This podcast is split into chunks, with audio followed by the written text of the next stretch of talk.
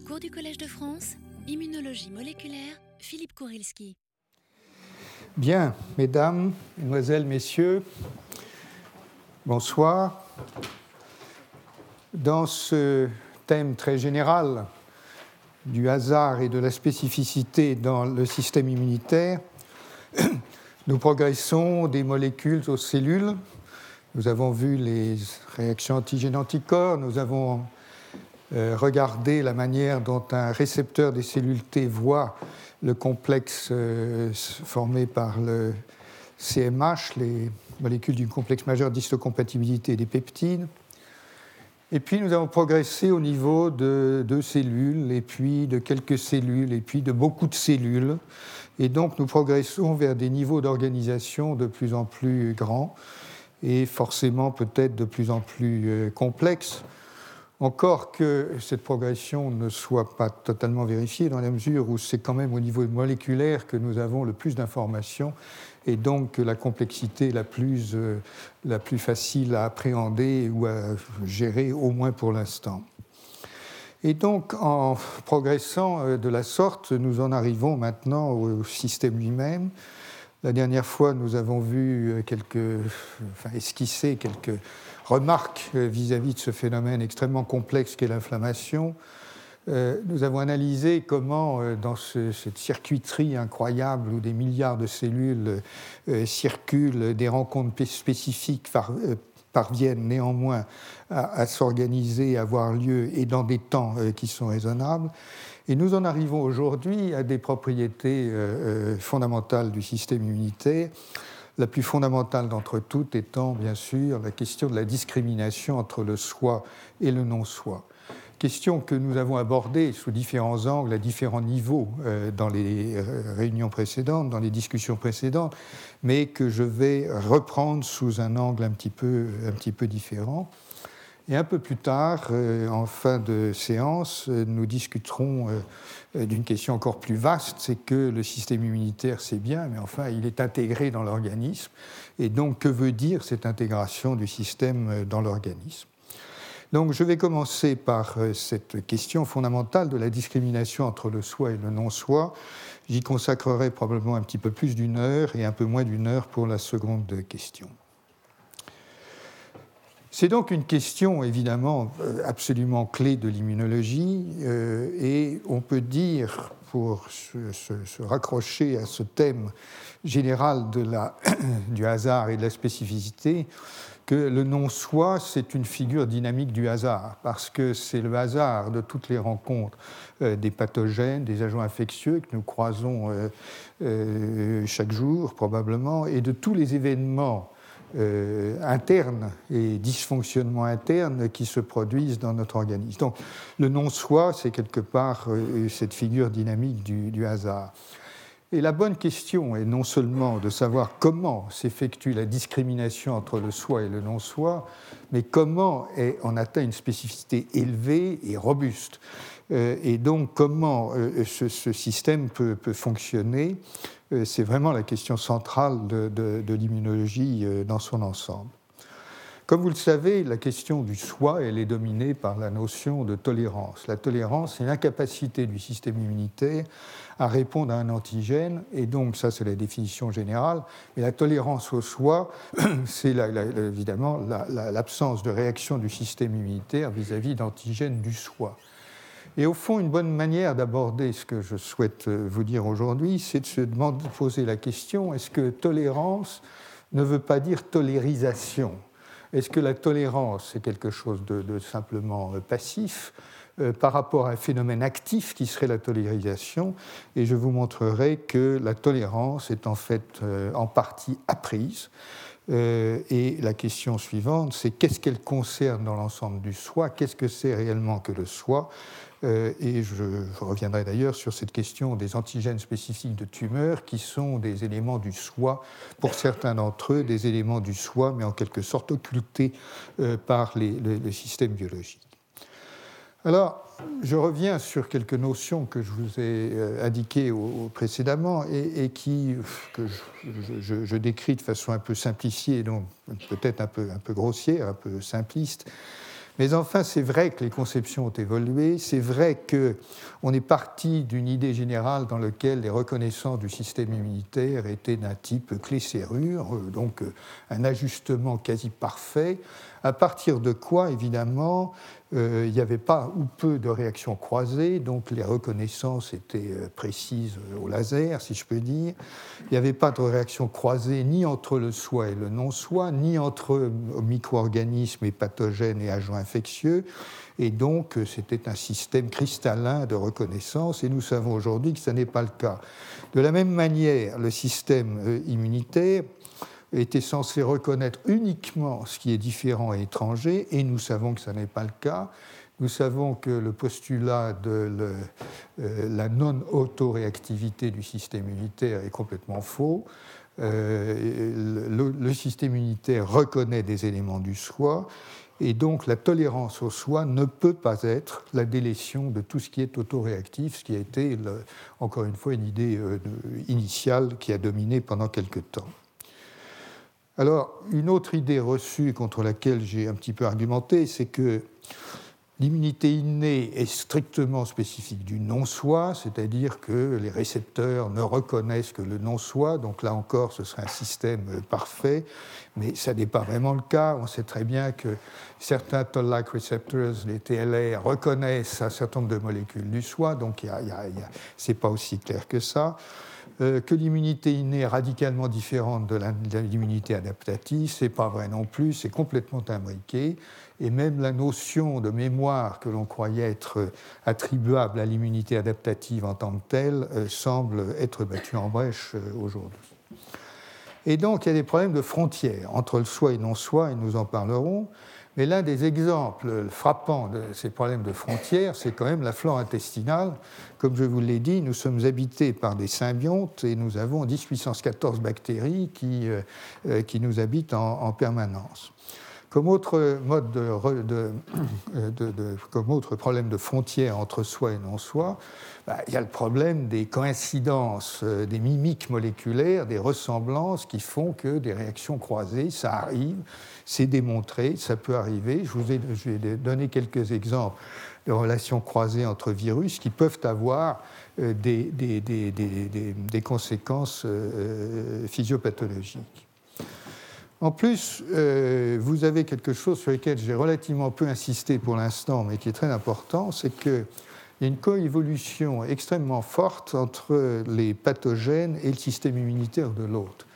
Euh, je n'ai pas eu le temps vraiment d'entrer dans cette question, j'en donne un exemple un petit peu plus tard, mais euh, il est clair que les pathogènes développent tous les moyens possibles pour détourner le système immunitaire euh, de, sa fonction première qui consiste à les, maîtriser, les contrôler, éventuellement les détruire, et que euh, l'impact sur le système immunitaire est lui-même euh, déchiffrable, disons, dans, un certain nombre de, fonctions immunitaires.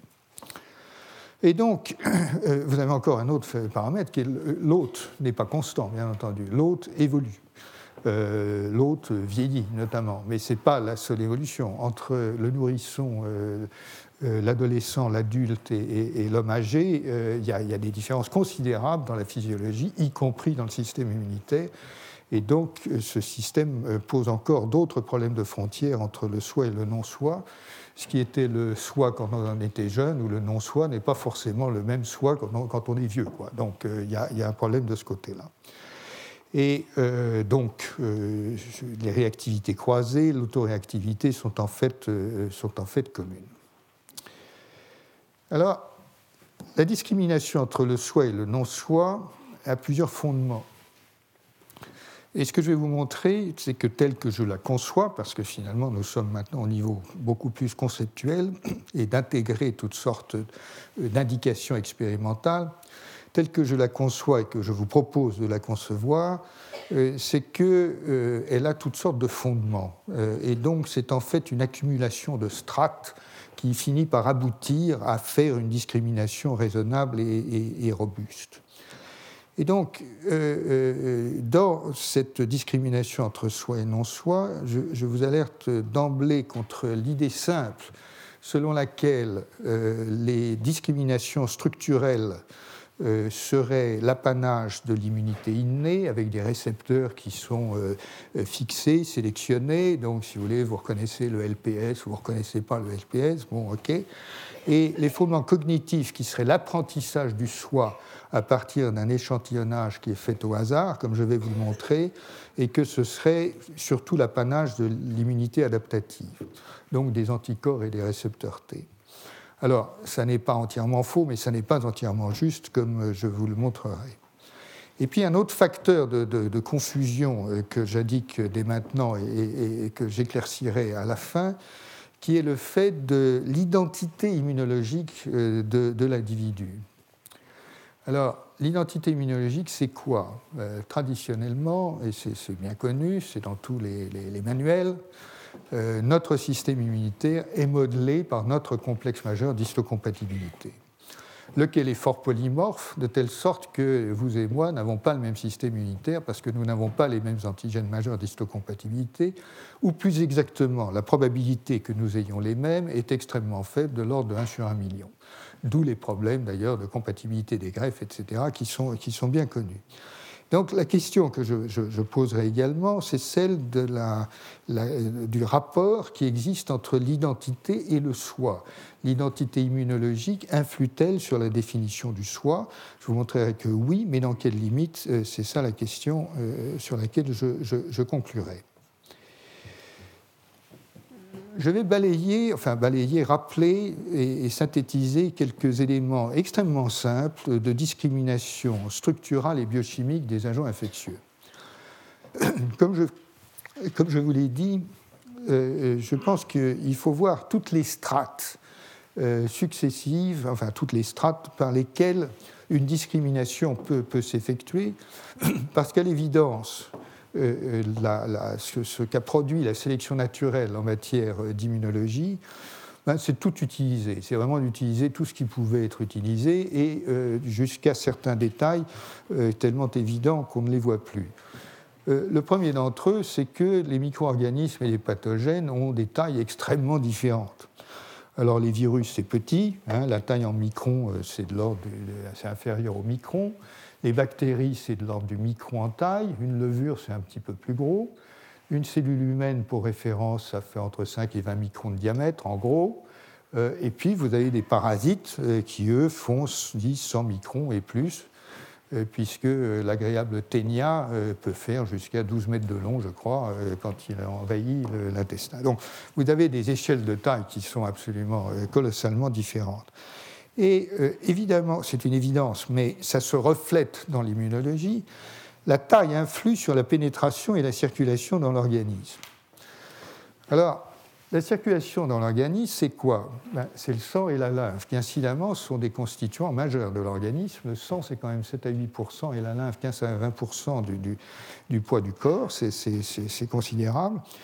Euh, et il existe des partitions selon la taille. Et ces partitions, selon la taille des micro-organismes et des molécules qui sont euh, destinées à, entraîner des réactions euh, immunitaires, euh, sont en fait fléchées dans des, circuits qui peuvent être différents selon leur taille. En gros, pour le faire simple, et vous avez deux excellents articles ici qui, résument, qui décrivent bien cette situation, en gros, la lymphe, c'est ce qui est petit. Et donc, c'est les plus petites molécules, les protéines de taille inférieure à 80 000 euh, Dalton, par exemple, euh, et notamment, comme on le verra aussi, un très grand nombre de peptides du, du, soi. Euh, les grosses molécules sont plutôt exclues et vont dans le sang. Et donc, ça, flèche, si vous voulez, les, unes et les autres pour des réactions immunitaires d'un autre qui peuvent être différentes. Une deuxième, un deuxième effet de taille, c'est la, vitesse et même la capacité de circulation.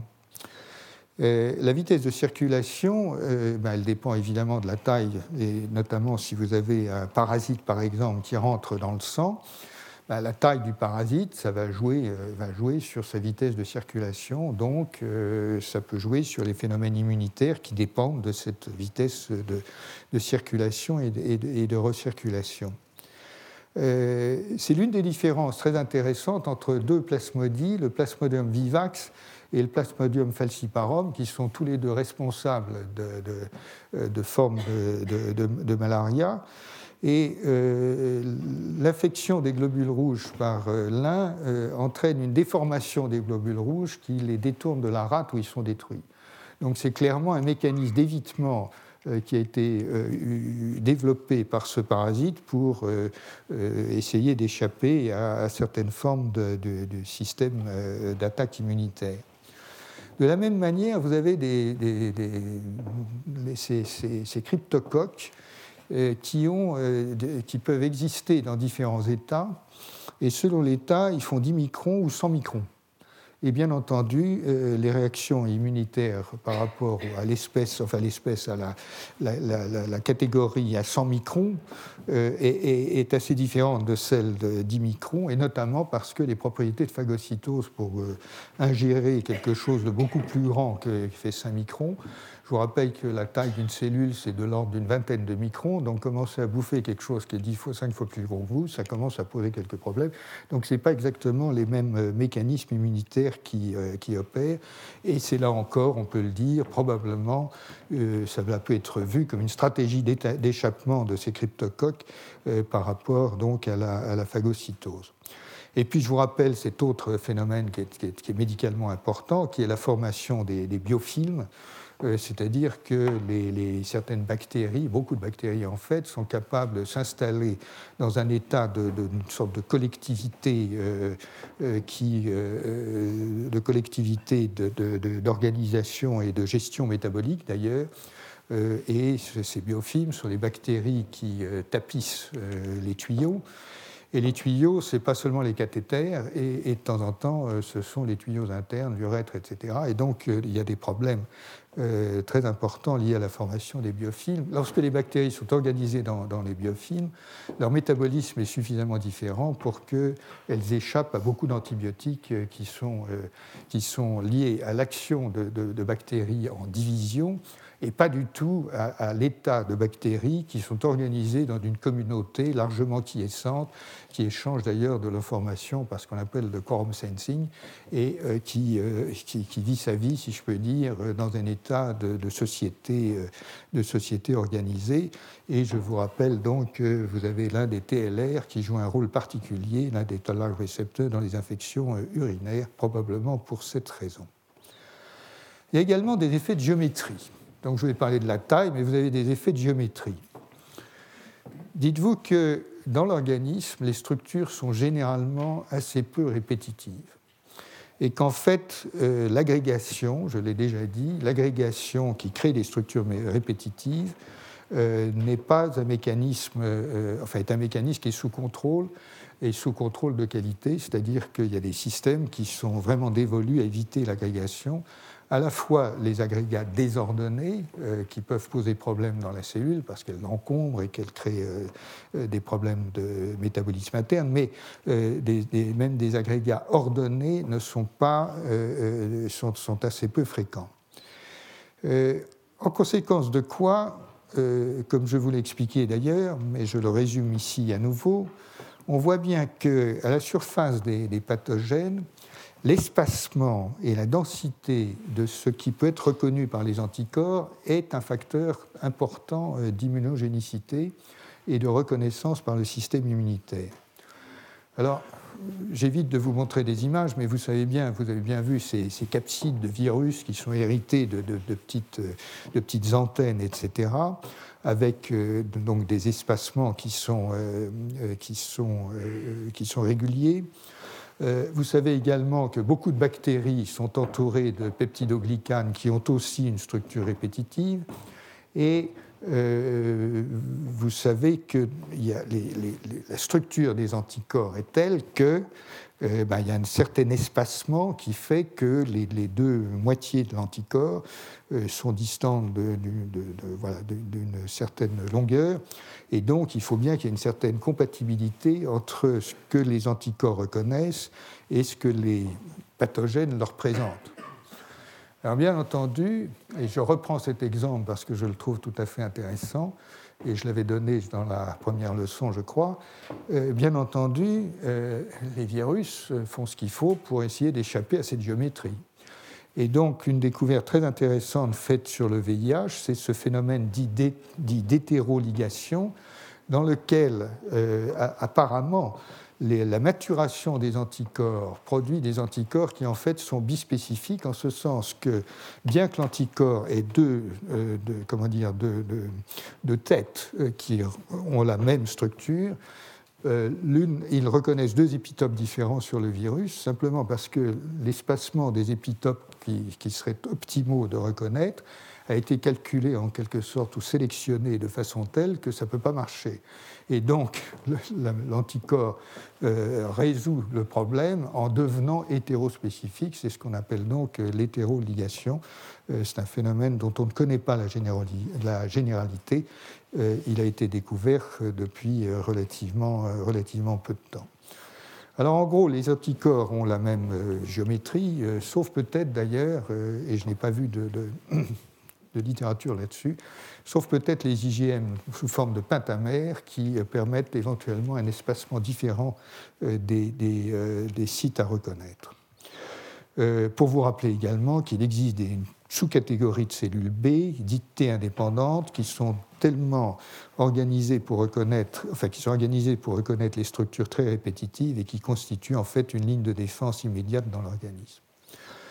Ça, c'est du rappel pur et simple. C'est vraiment la discrimination biochimique par des récepteurs spécifiques. C'est tout ce qui touche à l'immunité innée.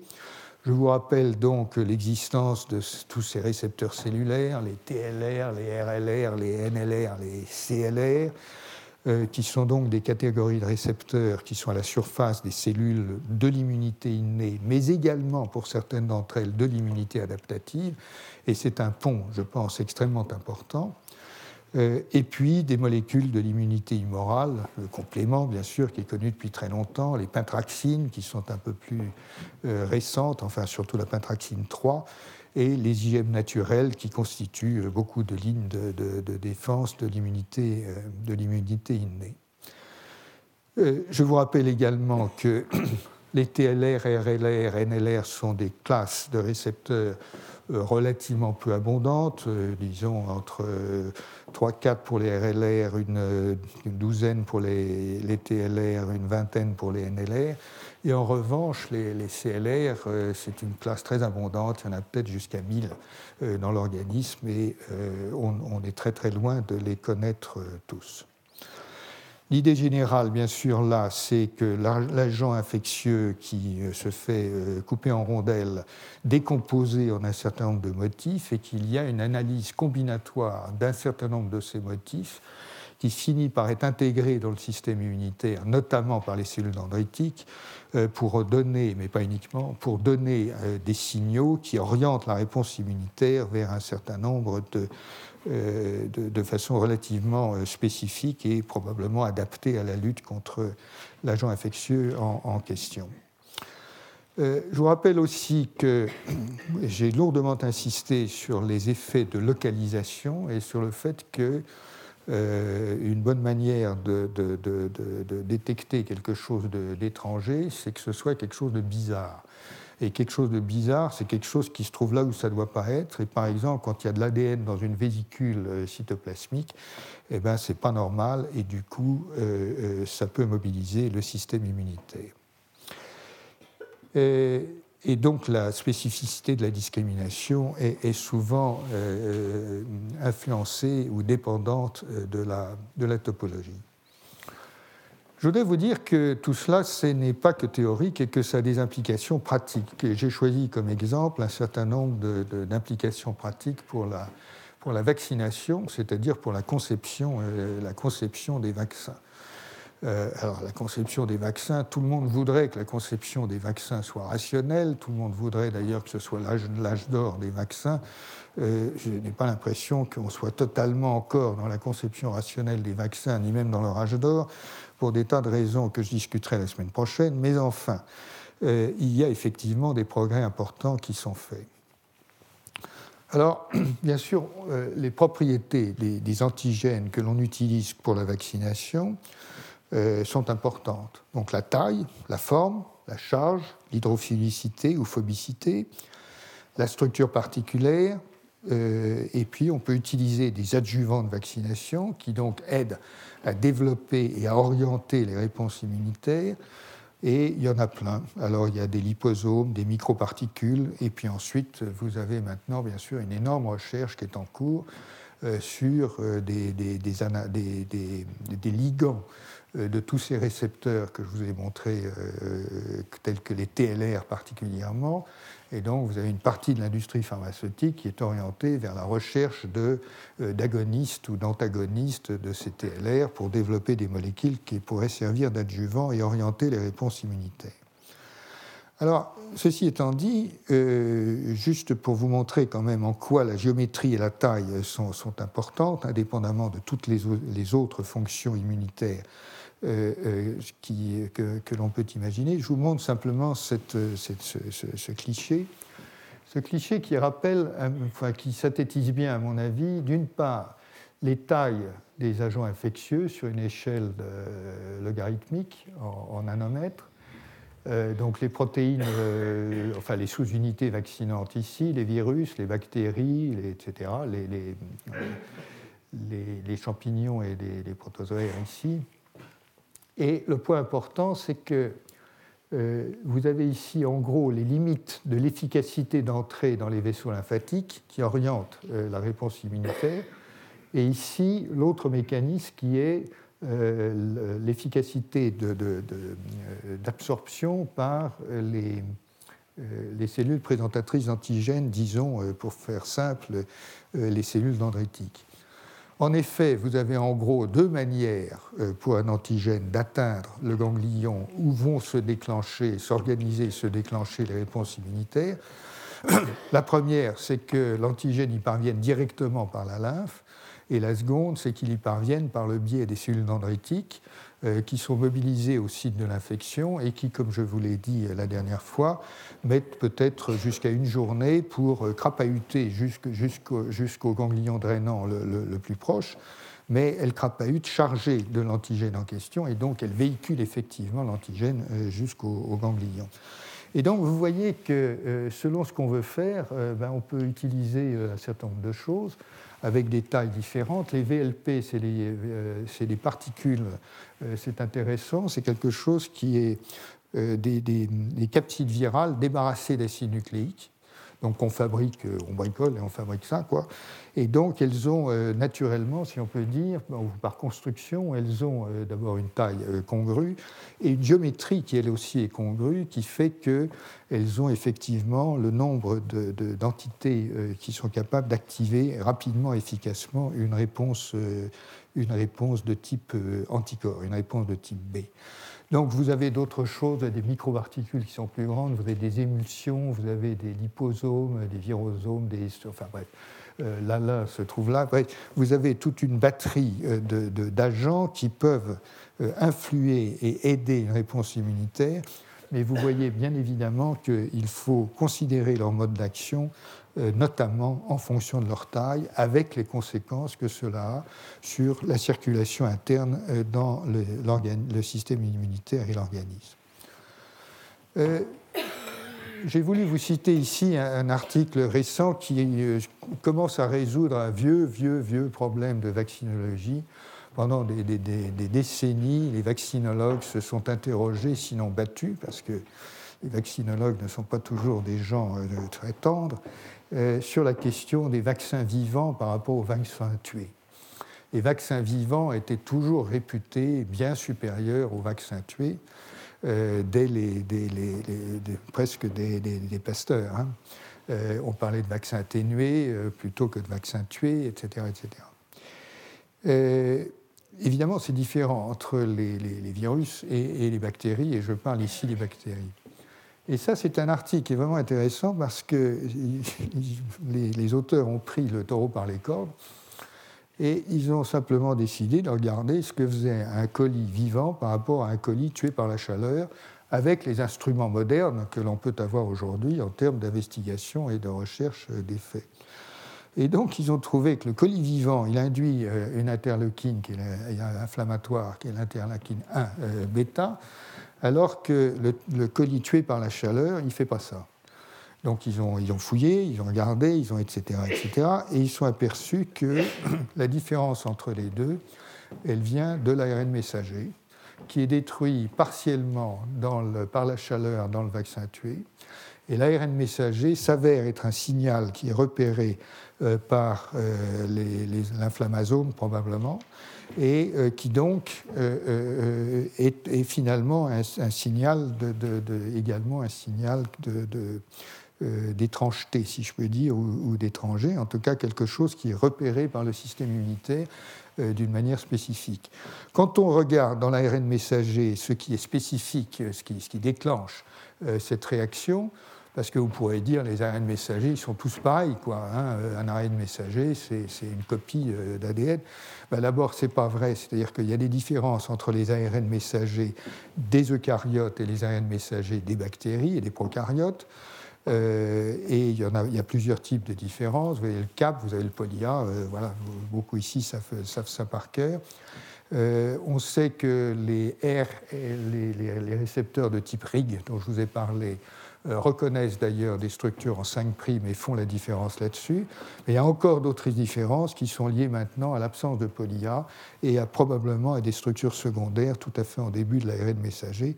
En tout cas donc, euh, la différence entre vaccin vivant et tué est aujourd'hui partiellement élucidée et ramenée à la question euh, de leur ARN messager. Alors, je change maintenant complètement de registre et vous aurez compris que je ne vais pas traiter la totalité de la question de la discrimination entre soi et non-soi. Et notamment, je ne vais pas vraiment parler des cellules B, euh, qui sont, euh, où, il y a pourtant de, de, très jolis et importants problèmes. Mais je vais vous parler des cellules T. Et donc, je vais vous parler de la présentation des peptides et des lipides aux cellules T. Donc je reviens aux fondamentaux. Les fondamentaux, ce sont les molécules dites classiques du complexe majeur d'histocompatibilité. Et celles-là, elles présentent des peptides. Je vous avais montré leur structure. Vous avez deux hélices alpha sur un plateau de feuilles bêta, ça fait une espèce de mâchoire, et le peptide vient se loger au milieu. Comme je vous l'ai dit, c'est une invention étonnante et géniale que d'arriver à faire des protéines composites euh, et ce sont des protéines composites que ces, ces, molécules du, système majeur d'histocompatibilité euh, par rapport aux gènes composites qui constituent les anticorps. Donc c'est une sorte de symétrique. Euh. Alors, vous avez deux classes d'antigènes majeurs d'histocompatibilité, de classe 1 et de classe 2. Les antigènes de classe 1 présentent surtout ce qui vient de l'intérieur de la cellule. Les antigènes de classe 2 présentent surtout ce qui est internalisé euh, par des vésicules, qui vient de l'extérieur et qui est internalisé par des vésicules. Et tout ça donne généralement naissance, les uns à des cellules T CD8, qui sont activées, les autres à des T CD4 tout ça est bien connu. Vous avez un mécanisme de, défaut, comme on dit, de rappel, qui fait que dans certaines conditions, les protéines ou les, agents exogènes qui sont ingérés dans ces vésicules, il y a un petit circuit euh, de travers euh, qui fait que ça, finit de temps en temps par la présentation par des antigènes de classe 1. C'est ce qu'on appelle la présentation euh, croisée. Donc, vous avez ce système de présentation qui est vraiment tout à fait remarquable, qui est une sorte de dérivation euh, opérée au plan immunologique sur les systèmes de dégradation des, protéines, des systèmes de dégradation tout à fait ordinaires. Pardon. Une cellule, sa vie, si ça synthétise des protéines, c'est que ça en dégrade quelque part. Euh, quand c'est à l'équilibre. Et donc, euh, évidemment, il y a dans l'organisme des systèmes de dégradation euh, très, très sophistiqués. Le système de dégradation qui aboutit à la production de peptides présentés par les antigènes majeurs d'histocompatibilité a été analysé avec énormément de détails. Il est vraiment connu dans, beaucoup de ces étapes. notamment, vous avez des transporteurs, vous avez, des, vous avez plein de choses, etc. Euh, ce, que, ce, que, je voulais vous mentionner, c'est qu'on peut faire une espèce de méta-expérience euh, qui est assez amusante, euh, que j'avais faite d'ailleurs il y a quelques années lorsque j'ai présenté un cours plus, détaillé sur cette question. La méta-expérience, c'est de prendre les pathogènes connus et de voir ce que les uns et les autres euh, peuvent produire comme euh, système qui bloque une des étapes de, de, cette voie de présentation des peptides. Pourquoi? Parce que, à l'évidence, c'est une des voies principales et indispensables par lesquelles euh, l'agent infectieux est signalé au système immunitaire. Et donc, arriver à échapper à ça pour le, virus, la bactérie ou je ne sais pas quoi, c'est une manière d'échapper au système immunitaire. Donc, vous avez plein de systèmes qui, disent, qui, essaient qui ont pour objet de bloquer telle ou telle étape euh, du, processus. Et donc, le résultat de la méta, euh, si je peux dire, expérience, c'est que lorsque vous, euh, vous cumulez la totalité de ce que vous trouvez dans la littérature avec différents agents infectieux, ça part des herpès, du HIV, de tout ce que vous voulez, euh, vous cartographiez à peu près tout le, tout le circuit. C'est absolument extraordinaire, c'est-à-dire que toutes les possibilités ont été exploitées par tel ou tel agent infectieux pour bloquer effectivement le système de présentation des antigènes de classe 1. Euh, le cas des lipides, je, me permets d'insister dessus parce que c'est un, domaine un peu, négligé. Euh, vous avez un système de présentation de lipides par les molécules dites euh, non classiques du complexe majeur d'histocompatibilité. Avez cinq gènes CD1 chez l'homme et chacune de ces molécules, chaque CD1, un circuit, un trafic intracellulaire particulier que l'on peut interpréter comme disant, comme voulant dire, qu'il surveille un territoire donné à l'intérieur de, la cellule. Donc, euh, il n'y a pas que les protéines qui soient sous surveillance, les lipides sont sous surveillance, et euh, vous avez des mécanismes d'évasion des pathogènes par rapport à cela, euh, et notamment de l'herpès, de Mycobacterium de la tuberculose, mais aussi du VIH, où vous avez une protéine du VIH qui s'appelle VPU qui bloque la présentation de, lipides. Et c'est en soi une indication très forte que ce système de présentation des lipides est important pour les agents infectieux, euh, de telle sorte qu'ils développent des mécanismes qui le bloquent. J'en arrive maintenant au système de sélection positive et négative euh, des cellules T alpha-bêta dans le thymus. C'est un système extrêmement compliqué. Je vous ai montré comment les cellules T euh, immatures arrivent dans le thymus. Euh, elles sont immatures et elles sont confrontées au hasard, euh, mais avec une circulation organisée.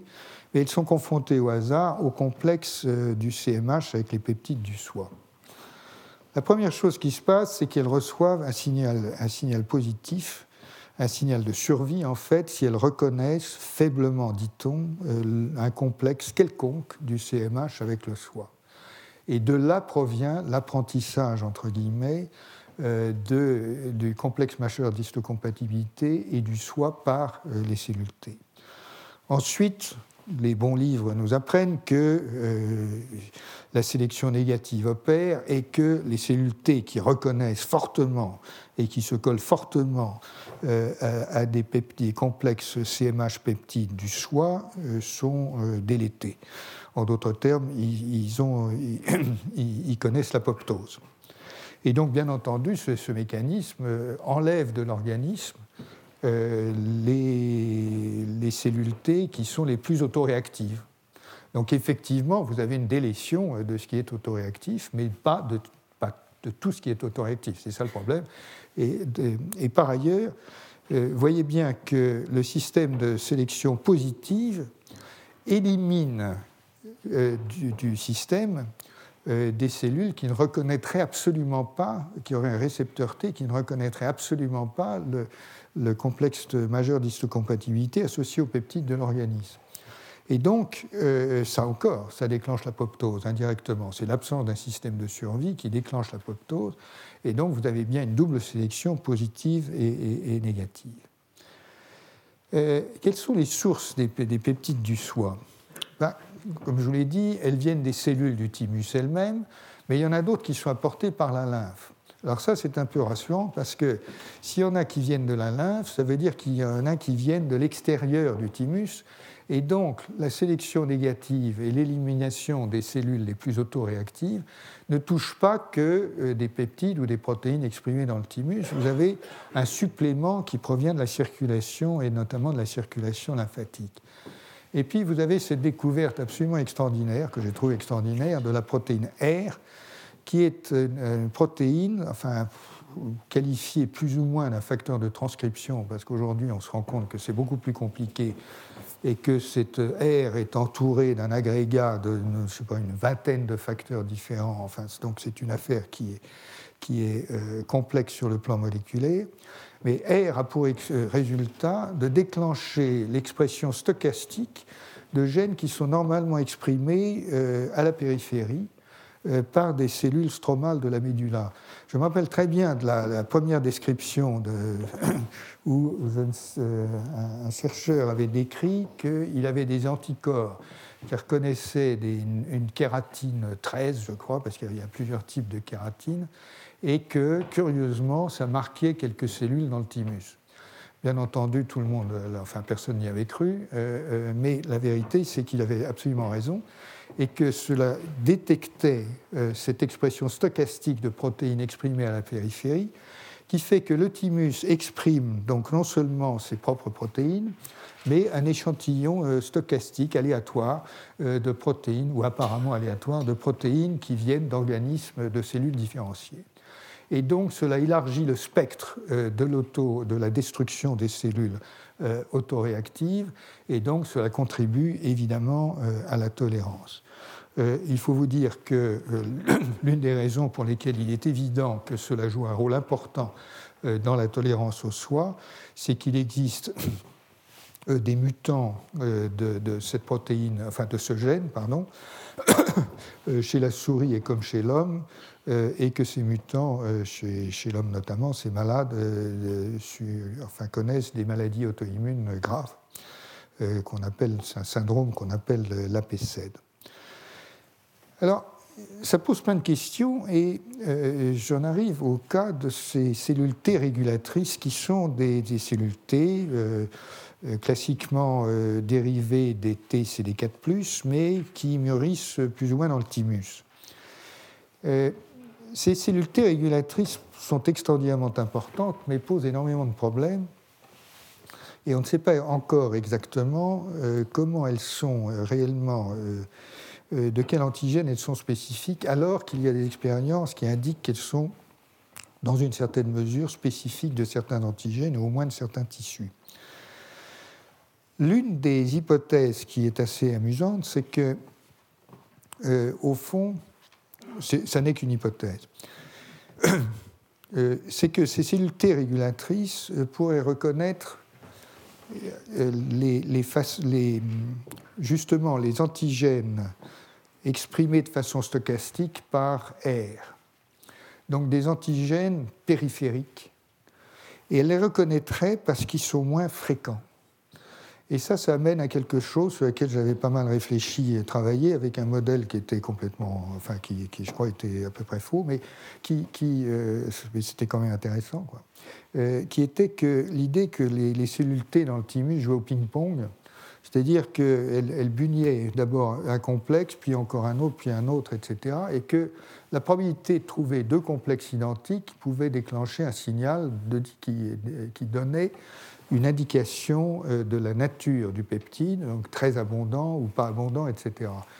Et donc, l'une des idées qui se développe à propos de cela, c'est que le signal par lequel les T régulatrices se différencient des T euh, naïves qui ensuite vont sortir à la périphérie, le signal pourrait se construire de façon différente en fonction de la fréquence des peptides qu'elles rencontrent. Et à l'évidence, les peptides venant de la périphérie vont être moins fréquents parce que les sources sont moins abondantes que les peptides strictement soit des protéines complètement domestiques qui sont présentées dans le thymus. C'est donc une hypothèse, mais c'est une, hypothèse qui sera intéressant de, suivre. Alors, pour avancer dans ce domaine, je vous dirais qu'il y avait d'autres cellules T qui sont sélectionnées dans le thymus. Vous avez des cellules T gamma delta et le ligand, ou l'un des ligands qu'elles reconnaissent dans le thymus, a été identifié récemment, ça s'appelle SKINT1. Et les cellules NKT euh, qui reconnaissent les lipides sont également sélectionnées dans le thymus. Et l'un des ligands qui permet la sélection dans le thymus a été euh, identifié très récemment, c'est sous presse.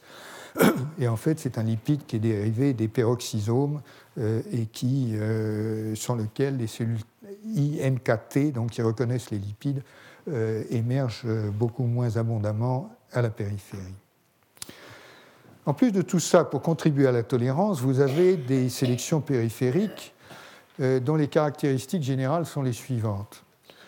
À la périphérie, ça veut dire quoi? Ça veut dire que le thymus, il envoie dans la périphérie, dans la lymphe et puis ensuite dans le sang, mais surtout dans les organes lymphoïdes, il envoie des, millions de, cellules T, euh, voilà, qui sont qualifiées de, naïves, et puis vous avez quelques T régulatrices, enfin des T régulatrices, euh, voilà.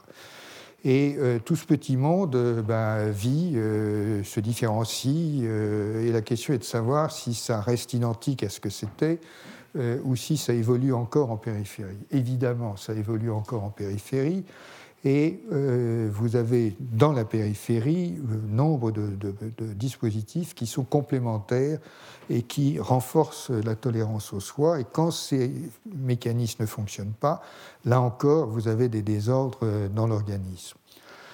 Alors, vous avez, il se passe plusieurs choses. Vous avez des diversifications de lignages, et c'est notamment euh, le TD, CD4+, CD8+, ça, ça se fait dans le thymus, mais ensuite, vous avez des CCD4+, qui donnent toutes sortes de, sous-populations dérivées, euh, et euh, ces sous-populations dérivées sont plus facilement caractérisées, enfin, elles sont bien caractérisées, lorsqu'on s'aperçoit qu'elles correspondent notamment à des l'activation de facteurs de transcription déterminés. Donc ça, c'est un marqueur, un critère qui permet de vraiment classer euh, ces cellules, parce que très souvent, euh, les marqueurs de surface euh, qui permettent de trier ces cellules, d'ailleurs, ce qui est extrêmement utile, ne sont pas forcément totalement univoques ou biunivoques. Euh, on s'en est beaucoup aperçu avec les T régulatrices, où finalement le, facteur de, transcription FOXP3 euh, constitue maintenant un des marqueurs les plus suivis, même si lui-même n'est pas un marqueur absolu. En tout cas, donc, euh, vous avez toutes sortes de choses qui se passent à la périphérie, bien entendu. Vous avez une classe bizarroïde de cellules qu'on appelle les, immigrants, les émigrants pardon, thymiques récents dont on a cru que c'était des cellules réellement naïves, et puis en fait, ce n'est pas des cellules réellement naïves. Euh, euh, curieusement d'ailleurs, et je n'ai toujours pas très bien compris comment ça se passe, même chez l'homme mûr et relativement âgé, où le thymus a évolué, il y a une production assez abondante de ces immigrants thymiques euh, récents, et il semble avoir un rôle, il semble avoir un rôle intéressant. En tout cas, il y a notamment des contrôles de qualité, si l'on peut dire, des sélections thymiques.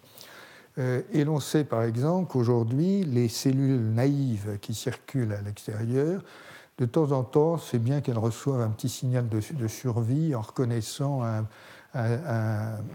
complexe majeur d'histocompatibilité avec un peptide du soi. Ça, leur donne une petite poussée pour survivre, etc.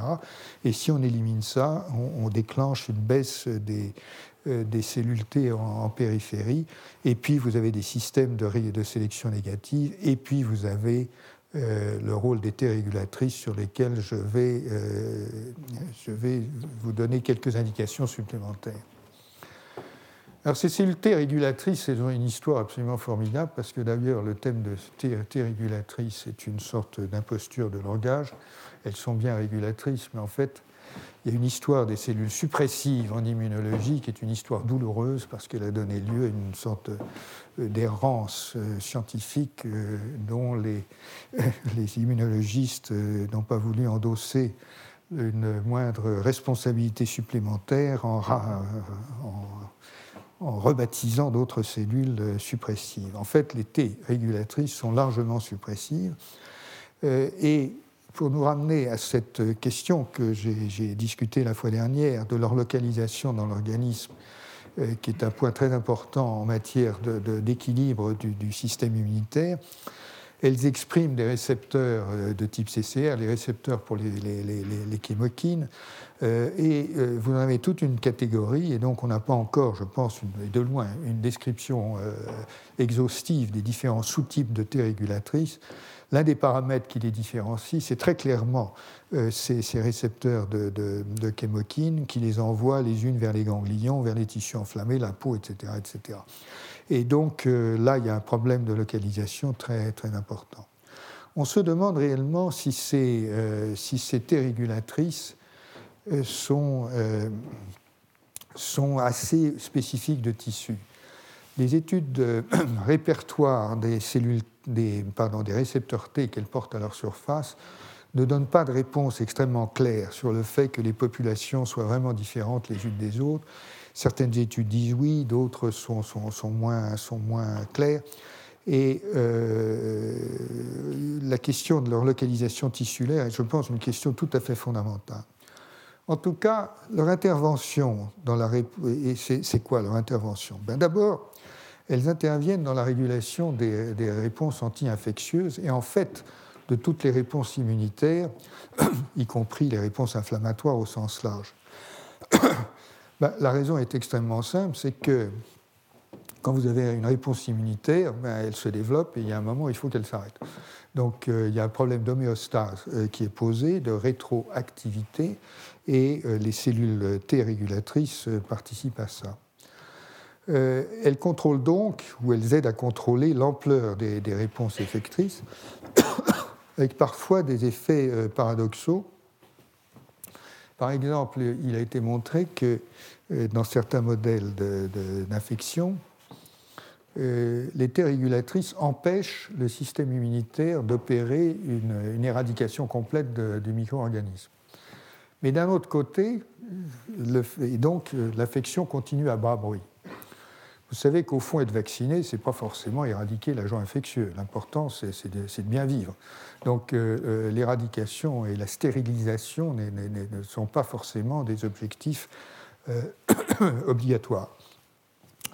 Donc dans ces infections à bas bruit, le caractère amusant, c'est qu'en fait, on s'aperçoit que l'infection chronique à bas bruit réactive les cellules mémoire régulièrement, si bien qu'en fait, l'individu euh, euh, est, phénotypiquement euh, résistant, il est immunisé, il est phénotypiquement résistant, alors que quand on élimine les cellules T régulatrices, ben, on élimine complètement l'agent infectieux et puis on n'a plus de mémoire, ou pas assez de mémoire pour résister à l'agent infectieux. Donc vous voyez que les effets ne sont pas forcément univoques.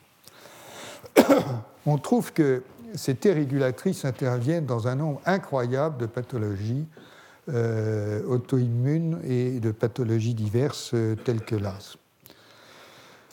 Comment ça marche? Euh, Il y a énormément de travaux sur la question et ça intervient vraiment dans à peu près, enfin presque tous les types de maladies. On cherche des régulatrices, on en trouve. on a essayé de rationaliser tout ça et donc la manière de rationaliser, c'est de se dire ben, qu'est-ce que ça peut être? Ça peut être du quantitatif ou ça peut être du qualitatif. Donc ça peut être du quantitatif. Euh, si une maladie auto-immune se développe, c'est que le système immunitaire fait mal son boulot. S'il fait mal son boulot, et si c'est lié aux T régulatrices, ça peut être que les T régulatrices euh, sont en nombre insuffisant ou excessif. Donc ça, c'est le quantitatif. Et généralement, on pense plutôt en nombre euh, insuffisant. La réponse, euh, c'est que ça a été regardé dans toutes les pathologies que j'ai citées ici, et que dans les deux tiers des pathologies, en gros, euh, c'est bien détaillé dans l'article que je vous cite, dans les deux tiers, une bonne partie de ces pathologies, oui, il semble qu'il y a un petit peu moins de, cellules T régulatrices que, d'ordinaire. Euh, mais dans d'autres, ce n'est pas absolument évident. Donc, donc le quantitatif n'a pas l'air totalement déterminant en tout cas. Bien entendu, quand on détermine le quantitatif, surtout chez l'homme, euh, dans beaucoup de cas, ben, on regarde ce qu'il y a dans le sang. Alors évidemment, c'est une grosse inconnue, parce que ça ne veut pas dire qu'on mesure ce qu'il y a au site euh, de l'inflammation ou de, la, pathologie. On peut le mesurer dans certains cas, par exemple dans l'arthrite rhumatoïde, on prélève les, liquides synoviales et là on sait déjà un peu mieux ce qui se passe. Bref, donc si vous voulez, selon les cas, euh, on, on, peut être un peu plus précis ou non, mais en gros, euh, c'est voilà, le côté quantitatif n'a pas l'air de tout expliquer. Le côté qualitatif, maintenant, ça voudrait dire que les T régulatrices, euh, ben, elles, sont, elles sont un peu fatiguées ou pas complètement. Euh, enfin, elles font, pas, elles font pas bien leur boulot.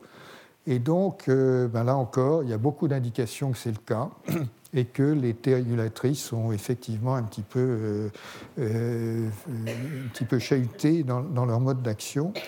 Mais je pense que la vérité de dire est que l'argument que j'indiquais, à savoir que, ce qu'on voit dans le sang n'est pas forcément ce qui se passe au, lieu, du crime, euh, est, évidemment valable.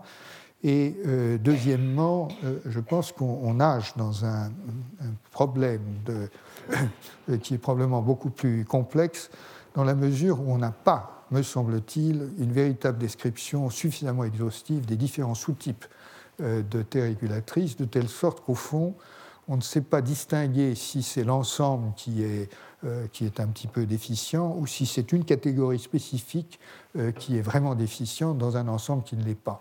Donc, si vous voulez, c'est un domaine de recherche en pleine expansion, très important, indubitablement, et où je pense qu'il faut encore attendre énormément de, résultats.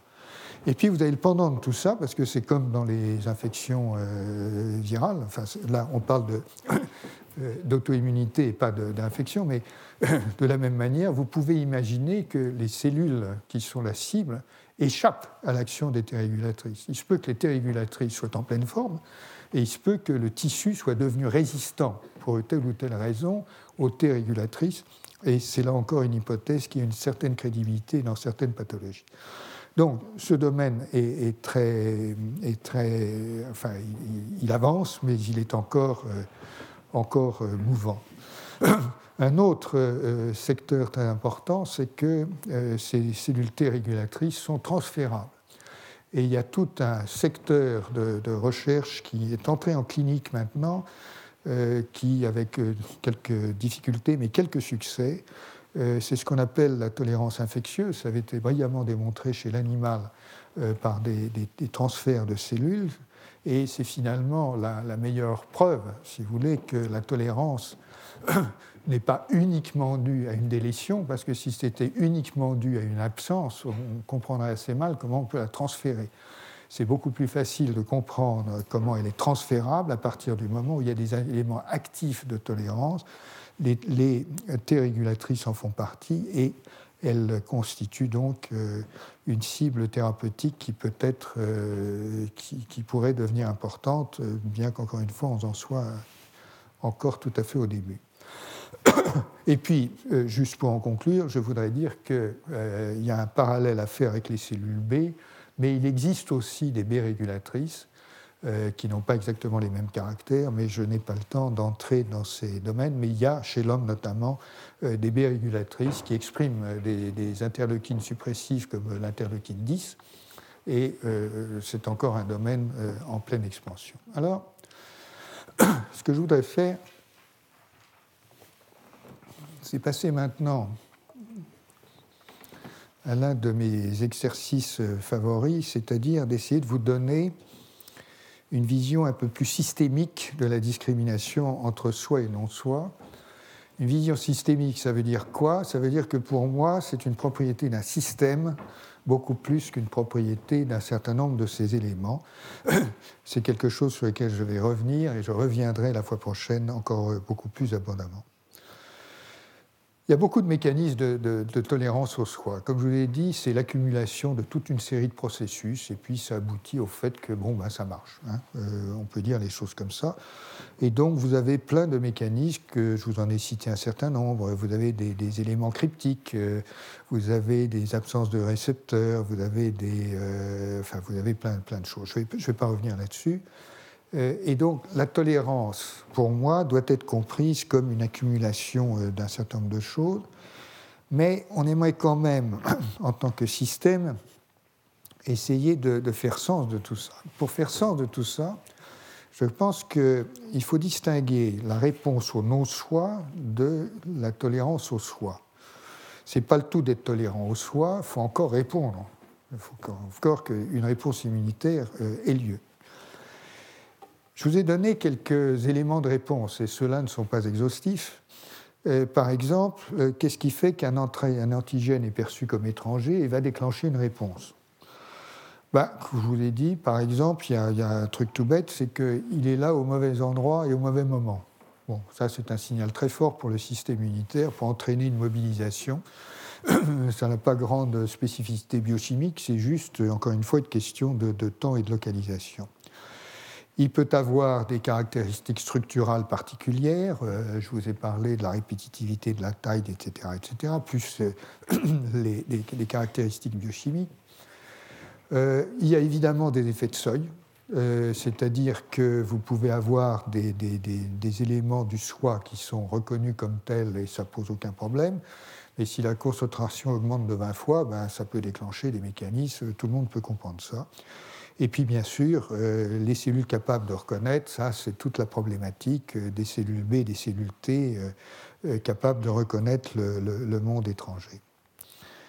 Alors, je voudrais arriver à ce point que, selon moi, la réponse adaptative, pour parler d'elle, est remarquablement robuste. Elle est remarquablement robuste vis-à-vis d'au moins deux paramètres. Le premier paramètre, c'est la fonction identitaire du complexe majeur d'histocompatibilité. Comme je vous l'ai dit, euh, nous avons des complexes majeurs d'histocompatibilité qui sont tellement polymorphes qu'ils varient d'un individu à l'autre et qu'en gros, ils sont presque toujours, euh, presque toujours différents. donc c'est un polymorphisme considérable. que fait le complexe majeur d'histocompatibilité? Euh, que font les molécules du complexe majeur d'histocompatibilité ben, Leur fonction première, c'est de fabriquer ces complexes avec des peptides, ce sont donc ces protéines composites. Mais ce que, comme c'est polymorphe, euh, ce qu'elles font, ces molécules, c'est qu'elles sélectionnent des sous-ensembles des peptides du soi. Et donc, euh, votre complexe majeur d'histocompatibilité sélectionne un certain sous-ensemble dans l'ensemble des peptides du soi. Vous rappelle qu'il y a des milliards de peptides du soi possibles, et donc on sélectionne, euh, je ne sais pas, 1%, je ne sais pas exactement. Euh, et puis un autre système d'histocompatibilité, euh, le mien, va sélectionner un autre, etc. etc. Comme vous l'avez compris, dans le thymus, les répertoires se fabriquent à partir de ces peptides du soi, et des complexes majeurs d'histocompatibilité, ça veut dire que les répertoires des cellules T sont différents d'un individu à l'autre. Il n'y a aucun moyen d'y couper, c'est obligatoire. Donc, euh, le polymorphisme entraîne une différence dans les répertoires. Nous sommes différents immunologiquement. OK. Euh, bien entendu, vous savez ce que ça donne au niveau des greffes, euh, je ne reviens pas là-dessus. Maintenant, je prends un autre paramètre qui est moins couramment apprécié, qui est le suivant. Et ça peut paraître tout bête, mais une souris, c'est quand même 3000 fois plus petit qu'un bonhomme. Et vous avez 3000 fois moins de cellules dans une souris qu'un bonhomme. Vous avez néanmoins euh, une observation qui est la suivante, c'est qu'en gros, on arrive à faire faire un anticorps contre n'importe quoi chez la souris. Ce qui veut dire que le répertoire de la souris n'a pas vraiment de trou. Il arrive à reconnaître à peu près tout on fait encore une autre expérience. On prend une souris euh, dans laquelle on fait un knockout contre l'enzyme qui s'appelle la terminale déoxynucléotyltransférase, ce qu'on avait fait dans le labo. Ça diminue d'un facteur 10 le nombre de cellules T. On immunise, ça continue à faire des anticorps. Ce qui veut dire qu'avec un nombre relativement limité de cellules T, on arrive quand même à reconnaître l'ensemble du monde. Et idem pour les anticorps. Comment est-ce que ça, c'est possible? Je pense que ça nous ramène à un papier ancien de, Grossman et Bill Paul, qui considérait en gros que les cellules T étaient capables, étaient en quelque sorte des, automates, dotés d'une certaine autonomie, qui étaient capables de modifier leur niveau de réactivité. Et pardon, je, vous, invite à réfléchir à cette, euh, cette question parce que dans une réponse immunitaire, on voit bien euh, et d'ailleurs euh, M. Bousseau, ici présent, l'avait démontré en son temps, qu'il y a recrutement d'un certain nombre de cellules T qui ont une avidité plus ou moins forte euh, contre l'antigène. Et ensuite, la réponse immunitaire, selon moi, tente à s'homogénéiser. Et selon Grossman et Paul, elle s'homogénéise parce que les cellules adaptent leur niveau d'affinité et d'avidité en fonction euh, de, la réalité de la, réponse. Donc si vous recrutez une réponse de, si vous recrutez une cellule T qui a un récepteur euh, de faible affinité, eh ben, la cellule va monter ou modifier son niveau de réactivité de telle sorte à ce que ça marche quand même. Voilà ce que ça veut dire. et donc, moi, cela m'amène à virtualiser euh, la question de la reconnaissance entre soi et non-soi, et euh, je vous invite à la réfléchir de la façon suivante. Je dis tout de suite, vous avez tout à fait le droit de pas être d'accord. Dans les systèmes complexes, pour euh, arriver à eux, les systèmes complexes sont des systèmes où il y a un très très grand ensemble d'éléments avec un très très grand ensemble de relations différentes entre les éléments. Et je vous ai déjà dit que pour moi, un gaz n'était pas un système complexe, parce que c'est finalement assez simple. Et c'est traitable par les lois de la statistique. Tandis que les systèmes biologiques sont des systèmes extrêmement complexes et euh, euh, je vous recommande la lecture de cet article qui date de 2002, qui a, euh, pour ma part, vraiment éveillé mon attention sur, sur, la question.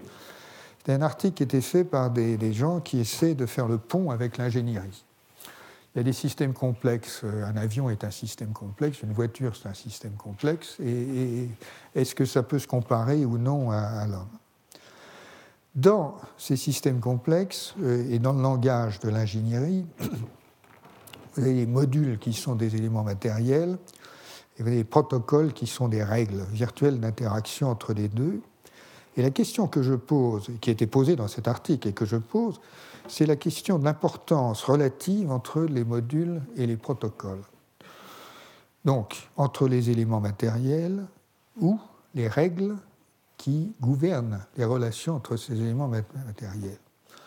Et la réponse, je crois, qui est la plus appropriée, c'est qu'en fait, les règles sont plus importantes que les éléments. En d'autres termes, c'est plus facile de changer un boulon que de changer l'emplacement du boulon. Parce que si vous changez l'emplacement du boulon, vous modifiez le rapport entre deux pièces, tandis que si vous changez de boulon, vous changez de boulon.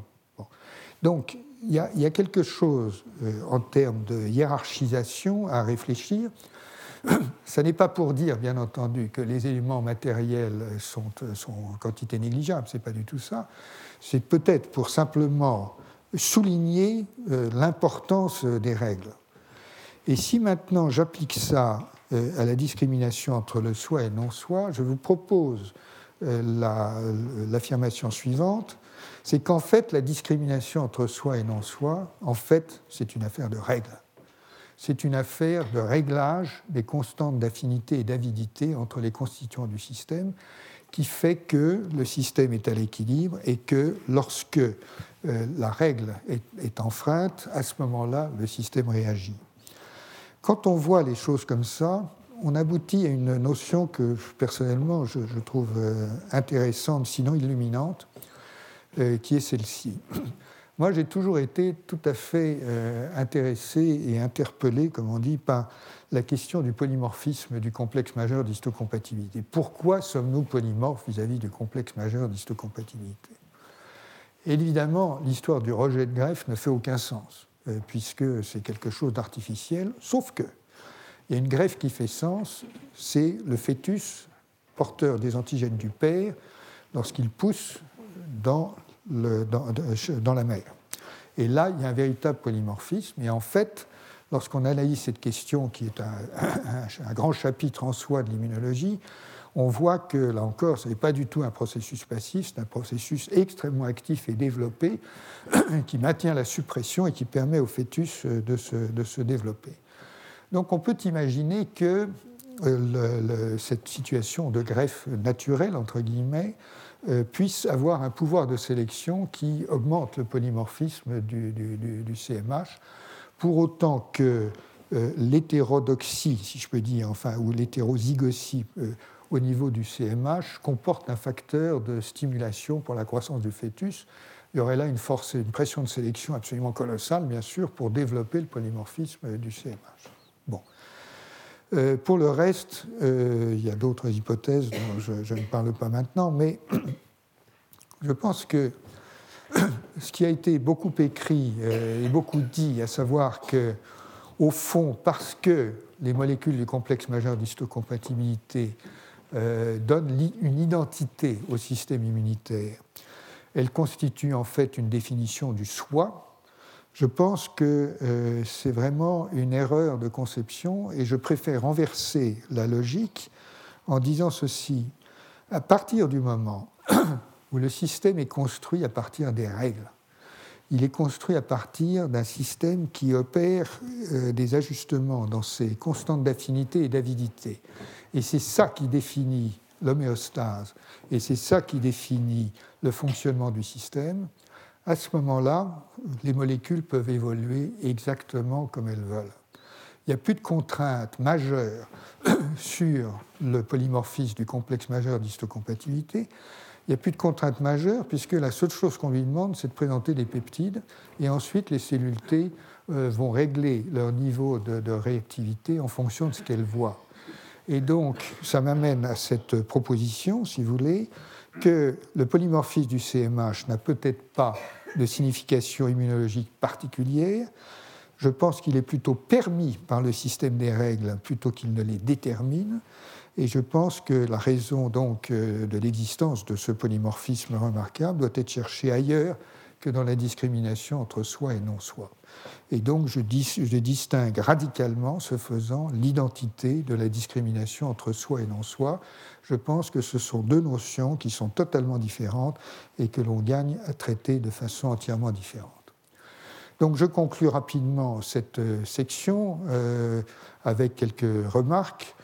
Euh, d'abord, je voudrais souligner l'incroyable exploitation du hasard dans le thymus, puisqu'il y a une sorte de quadruple exploitation du hasard, tout se fait au hasard l'échantillonnage des peptides du soi par le CMH, les rencontres avec les, cellules T immatures, l'expression stochastique des gènes par le, fait, par le biais de ce système médié par la protéine R, et peut-être le hasard lié au nombre des rencontres, le ping-pong dont je vous parlais. Euh, je souligne qu'il y a des processus euh, d'apprentissage extratimique. Et bien sûr, on peut se poser la question Et au fond, pourquoi est-ce qu'il faut apprendre le soi? Pourquoi est-ce que le système ne fonctionne pas comme euh, nos, nos, prédécesseurs immunologistes l'avaient imaginé, c'est-à-dire on enlève ce qui, ce qui, ce qui auto-réagit et puis point barre. Quoi, hein, ce serait tellement plus simple. Ben, je crois qu'on peut gloser là-dessus et articuler un certain nombre de raisons. je vous en propose quelques-unes. Le premier, c'est que le système euh, n'est pas parfait, le système de reconnaissance n'est pas parfait, ne peut pas l'être. Et donc, il faut des systèmes de contrôle de qualité hein, dans tous les sens. Il se peut que aussi l'économie du système l'exige. Euh, c'est ce que l'on voit entre le TCR et l'apprentissage du, CMH. Il se peut aussi que la stabilité évolutive du système adaptatif requiert la reconnaissance du soi. Parce qu'on peut se demander sur le plan évolutif comment on garde des gènes d'anticorps et des gènes de TCR à peu près en bon état et, relativement constants euh, au cours des, générations s'ils euh, n'ont pas une sorte de contrainte de reconnaissance quelque part. Et s'ils ont une contrainte de reconnaissance, c'est forcément une contrainte de reconnaissance du soi. Donc peut-être qu'il y a là également un élément de compréhension. Et puis, euh, vous en avez d'autres euh, que je n'ai pas vraiment le temps de, détailler, euh, et notamment le fait que les réactions avec le soi participent en fait à de nombreuses biosynthèses. Par exemple, vous ne pouvez pas amener à la surface une molécule du complexe majeur d'histocompatibilité sans qu'il y ait un peptide du soi à l'intérieur. C'est impossible. Donc, dès le départ, la biochimie, la biosynthèse fait que vous avez forcément du soi qui est mélangé, euh, qui est mélangé au système. Euh, le rôle particulier des euh, si je le formalise, il me semble que, comme beaucoup l'ont pensé d'ailleurs, l'existence de ces T-règles est quasiment obligatoire, quasiment nécessaire. C'est à peu près impossible de concevoir un système euh, de type euh, système régulé comme le système immunitaire ou une homéostase sans avoir un élément suppresseur ou des éléments suppresseurs dans le système. Et, il y en a, donc euh, l'importance des rétroactions dans l'organisme est importante. Et puis, je m'adresserai une petite autocritique pour finir, puisqu'au fond, j'ai beaucoup travaillé moi-même sur les questions de définition euh, du soi au niveau moléculaire. D'un côté, c'était le soi peptidique, l'ensemble des peptides présentés par euh, les antigènes majeurs d'histocompatibilité, avec lequel j'ai travaillé, sur lesquels j'ai travaillé avec Jean-Michel Clavry il y a bien longtemps. Et donc nous avions imaginé qu'une définition du soi, c'était effectivement l'ensemble des peptides présentés par le complexe majeur d'histocompatibilité, ce qui n'est pas faux. J'ai beaucoup travaillé ensuite sur le répertoire des cellules T, euh, que nous avons décrit, analysé, etc. Et simplement, je crois maintenant que ce qui compte, c'est ni l'un ni l'autre, ce sont les règles d'interaction euh, entre les deux. Euh, voilà donc ce que je voulais vous dire sur cette discrimination entre le soi et non-soi. Je vais faire une petite pause de 30 secondes et puis nous continuerons sur un autre sujet. Voilà, maintenant je voudrais vous parler de quelque chose d'un peu différent, mais dont vous allez apercevoir la, continuité euh, rapidement. Euh, c'est la question de l'intégration du système immunitaire dans, dans l'organisme.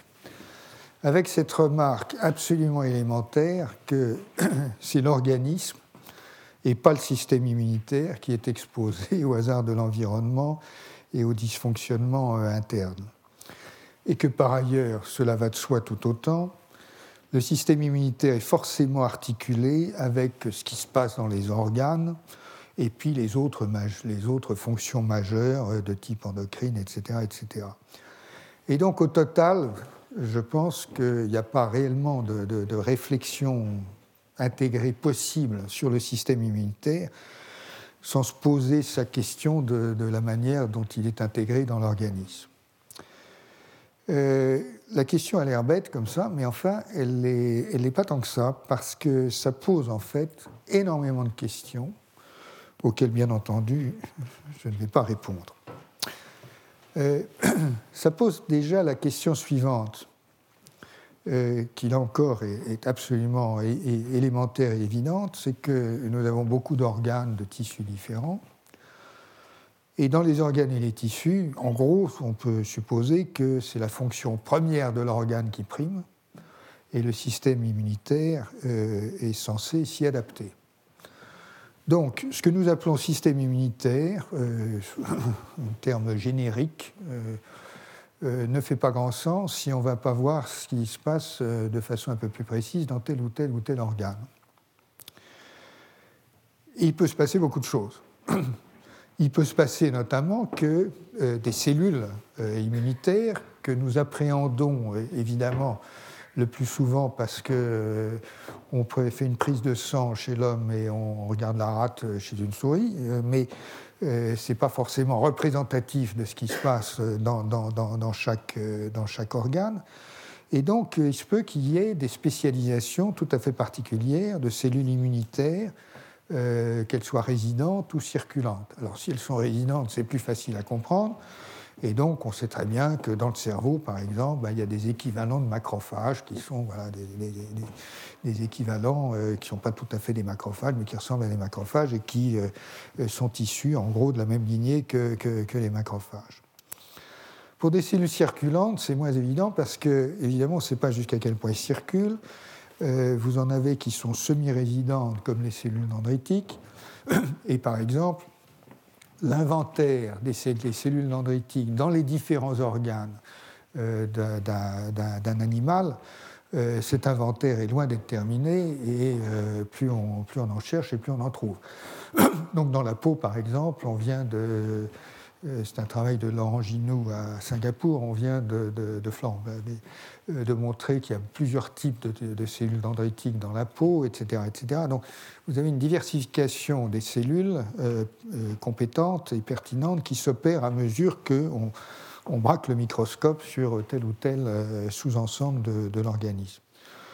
Bien entendu, de la même manière, vous avez une autre forme de spécificité, c'est qu'on sait bien que les agents infectieux n'attaquent pas tous les mêmes organes. Euh, certains attaquent les, poumons, euh, euh, d'autres, la peau, etc. Donc il y, a, également des spécificités au niveau des, agents infectieux.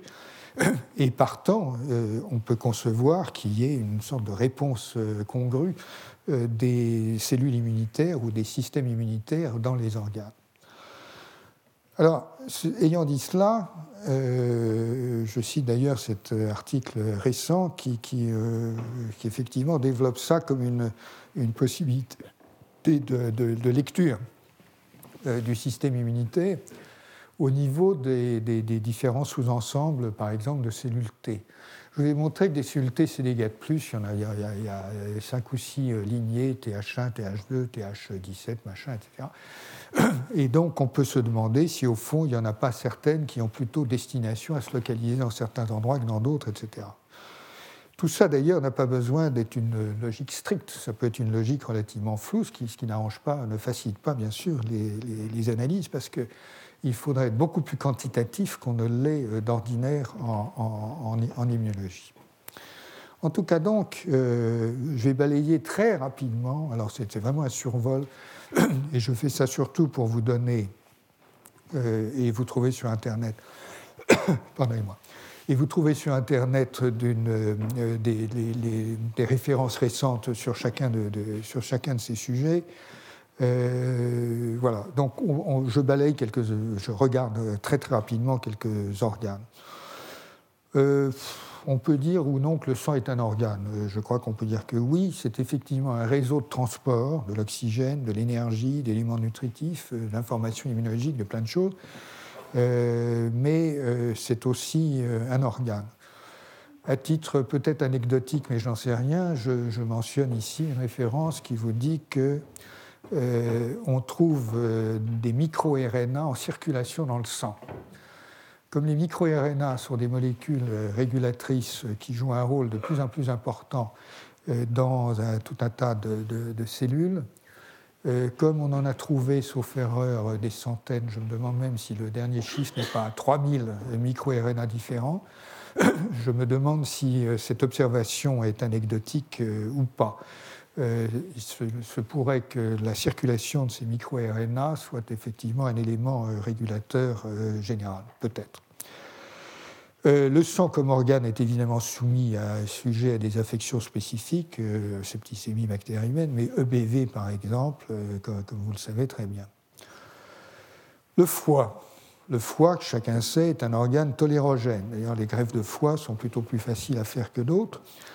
C'est le privilège immunitaire des greffes hépatiques. Et le foie est tolérogène pour des raisons évidentes. Euh, c'est sa fonction euh, majeure d'intégrer des éléments nutritifs étrangers, de rassembler des débris euh, cellulaires qui sont possiblement antigéniques, des produits de détoxification. Et la fonction même du foie fait que cet organe métabolique ne peut faire autrement, si je peux dire, que d'être relativement tolérant. L'immunologie du foie, c'est un chapitre en soi euh, de l'immunologie. Il faut aller dans l'architecture du foie, dans son anatomie, euh, dans les différentes cellules qu'il constitue, dans le rôle des cellules de Kupfer, etc. etc. Donc c'est un, chapitre en soi, mais évidemment, euh, ce n'est pas l'immunologie que l'on fait d'habitude dans la rate et dans les organes lymphoïdes. Les poumons, un organe euh, absolument considérable. Euh, on dit que le poumon d'un homme déployé fait 400 mètres carrés, c'est plus grand qu'un parachute. Euh, c'est immense et ça fait intervenir des cellules un peu particulières, comme les cellules NKT qui interviennent apparemment beaucoup dans l'asthme. Dans, la peau, je vous l'avais dit, on trouve beaucoup d'interventions des cellules T gamma-delta. Dans les os, vous avez ce qui se développe euh, comme une sorte d'ostéo-immunologie maintenant, avec les oblastes, les, ostéoblastes et les ostéoclastes, etc. Et puis vous avez l'œil, vous avez les testicules, vous avez le cerveau, vous avez le cœur. Euh, on apprend que les, infarctus génèrent euh, des, réactions immunitaires qui peuvent être extrêmement fortes et importantes médicalement. Et puis vous avez le fœtus, comme je l'ai dit, et l'immunologie de la grossesse, qui est encore un grand secteur de l'immunologie. Voilà. Donc, j'aurais pu faire une année entière de cours sur ce sujet. Euh, il y, a énormément à voir entre les, différences euh, d'immunologie dans ces différents organes, sachant que certains d'entre eux sont en plus qualifiés d'organes euh, protégés au niveau immunitaire, ou privilégiés pardon, au niveau immunitaire, comme l'œil, les testicules et le cerveau. Je voudrais vous dire quelques mots d'un sujet qui est en pleine expansion, qui est euh, un sujet indubitablement important, euh, qui bénéficie aussi peut-être d'un effet de mode. c'est la question du microbiome de l'intestin. Alors, ce qu'on appelle microbiome, c'est en général l'ensemble des microbes, hein, donc euh, des bactéries qui vivent en symbiose avec, avec nous. Alors, des, vous avez des niches écologiques. L'intestin est la plus abondante et de loin.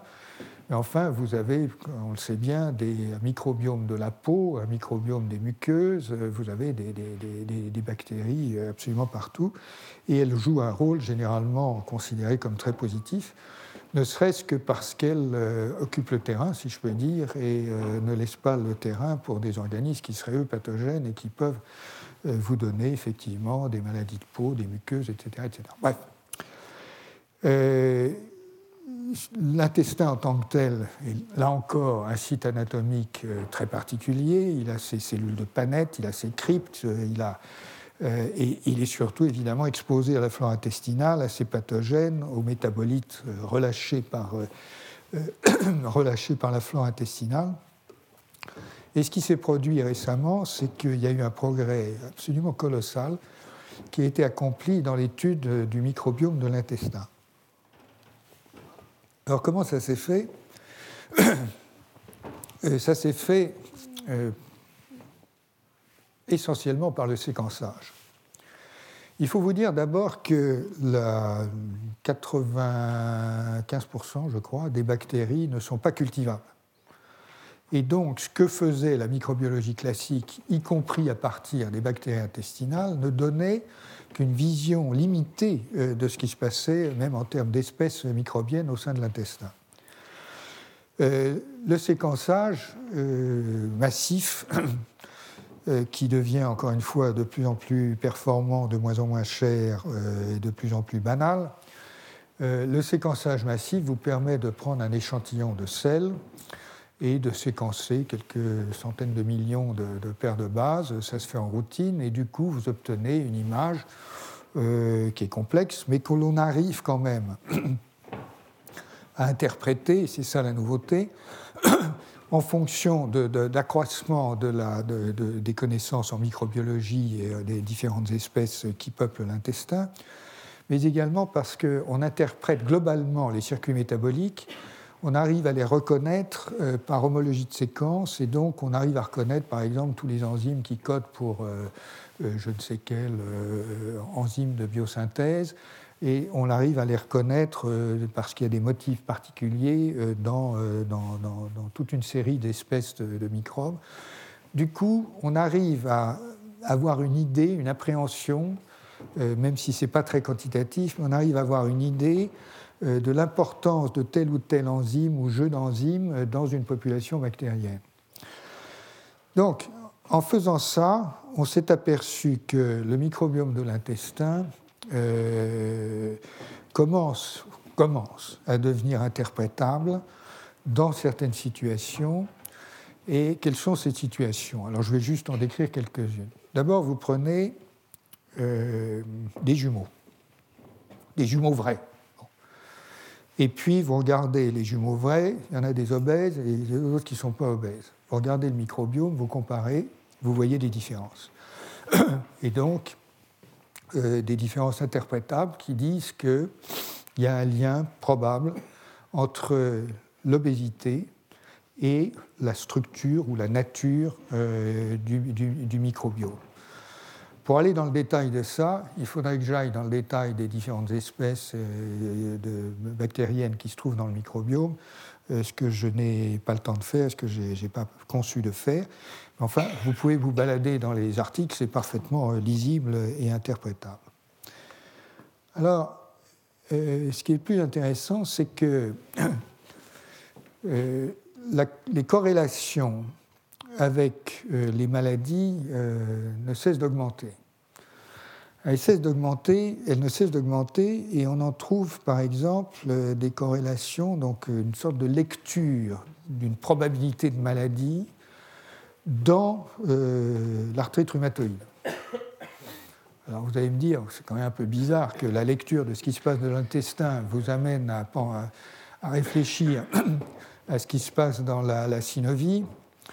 Euh, mais la réponse est que le lien général qui vaut d'ailleurs pour l'obésité, le diabète et d'autres, le lien général, il se trouve dans le lien qu'il y a entre la nature du microbiome et l'inflammation qui, elle, est un phénomène euh, général dans l'organisme et peut toucher énormément d'organes euh, euh, dans l'organisme. Donc le lien se trouve là, le lien principal se, trouve là. Et donc ce lien commence à donner des indications sur l'arthrite rhumatoïde, comme j'ai dit, l'obésité, le diabète. On voit même aujourd'hui, c'est un article récent qui est paru il y a très peu de temps, euh, des liens entre les, le, métabolome, enfin, donc les métabolites qui sont produits par euh, les bactéries intestinales et les maladies cardiovasculaires. Euh, donc, on voit que certains métabolites liés au, à la phosphatidylcholine pardon, produits dans l'intestin sont évidemment transmis d'une manière ou d'une autre dans, la circulation générale et peuvent influencer les maladies cardiovasculaires. Euh, vous voyez également, enfin il y a également euh, beaucoup de travaux de corrélation avec les infections entériques, avec les colites et les, cancers colorectaux. Bon. Donc, euh, quelque chose qui se, qui se développe et que je voudrais commenter de, la façon suivante. Premièrement, il est quand même parfois assez difficile de, de déterminer ce qu'est la poule et ce qu'est l'œuf. Euh, dans, euh, par exemple, le cas de l'obésité, c'est quand même assez compliqué de, déterminer, enfin de décider, pardon, si c'est la flore qui pousse à l'obésité ou si c'est l'obésité qui change la flore, évidemment. Euh, dans d'autres cas, les relations euh, paraissent un peu plus causales, ou possiblement un peu plus causales, et euh, tout ce qui touche, encore une fois, à l'inflammation est quelque chose qui devient très intéressant et très crédible. Notamment, il y a deux récepteurs qui ont été identifiés chez la souris, pas chez l'homme, et dont et là, les expérimentations sont assez, sont assez poussées et assez, à mon avis, éclairantes et indique que ces deux récepteurs interviennent comme médiateurs euh, de l'inflammation systémique à partir de ce qui se passe dans la flore intestinale. Et puis je voudrais dire qu'il y a quand même aussi quelque part un certain effet de mode parce que, bien entendu, tout ça nous ramène à des questions anciennes, euh, euh, de savoir si notre alimentation joue un rôle sur la santé, de quelle manière, etc est-ce que manger les bons yaourts, euh, c'est bien pour la santé, etc., etc. Et bien entendu, derrière toutes ces études, euh, ces questions reviennent à la surface avec cette fois euh, quelques fondements scientifiques qui sont quand même loin d'être bien élucidés. Néanmoins, il y a une piste vraiment très importante et nouvelle, et encore une fois, elle touche, pardon, elle touche énormément de pathologies par le biais de la question inflammatoire. Et donc je pense que c'est l'acte euh, réellement le plus, c'est là le, point le plus important. Quand on parle, je laisse de côté maintenant cette question du microbiome, mais je reviens aux infections, aux organes. Il y a quelque chose qu'on connaît vraiment pas bien du tout, c'est ce qui se passe lorsqu'on est infecté dans plusieurs endroits. Ça, il y a très très peu de données là-dessus pour une raison simple, enfin pour beaucoup de raisons euh, assez simples. La première, c'est que au moins chez l'homme, c'est extrêmement difficile parce que la documentation clinique n'est pas, pas évidente. Euh, deuxièmement, euh, parce que chez la souris, ça suppose de pratiquer euh, des infections multiples, ce que certains ont fait. Je vous ai donné quelques expériences qui ont été faites avec des infections multiples par des virus chez, la souris et l'influence que ça peut avoir sur la, sur la mémoire. Et ça a été remis, si je peux dire, au goût, enfin pas au goût, enfin remis à la surface des choses, notamment par la question du, VIH et euh, toutes les études qui ont été très développées à propos des, patients euh, infectés par le VIH en matière de co-infection par toutes sortes de bestioles, y compris l'hépatite C ici, et évidemment cette co-infection qui fait des ravages, en l'occurrence HIV, Mycobacterium tuberculosis. Euh, mais c'est un domaine qui est vraiment assez peu exploré et on s'aperçoit d'ailleurs que lorsqu'on vaccine euh, des enfants dans le tiers-monde, ben, il arrive que les vaccins ne marchent pas bien, alors qu'ils marchent très bien chez nous, chez nous, enfin, dans, les pays développés. Et l'une des raisons est probablement euh, l'état infectieux avec, euh, je sais pas, les helminthes, euh, différentes choses.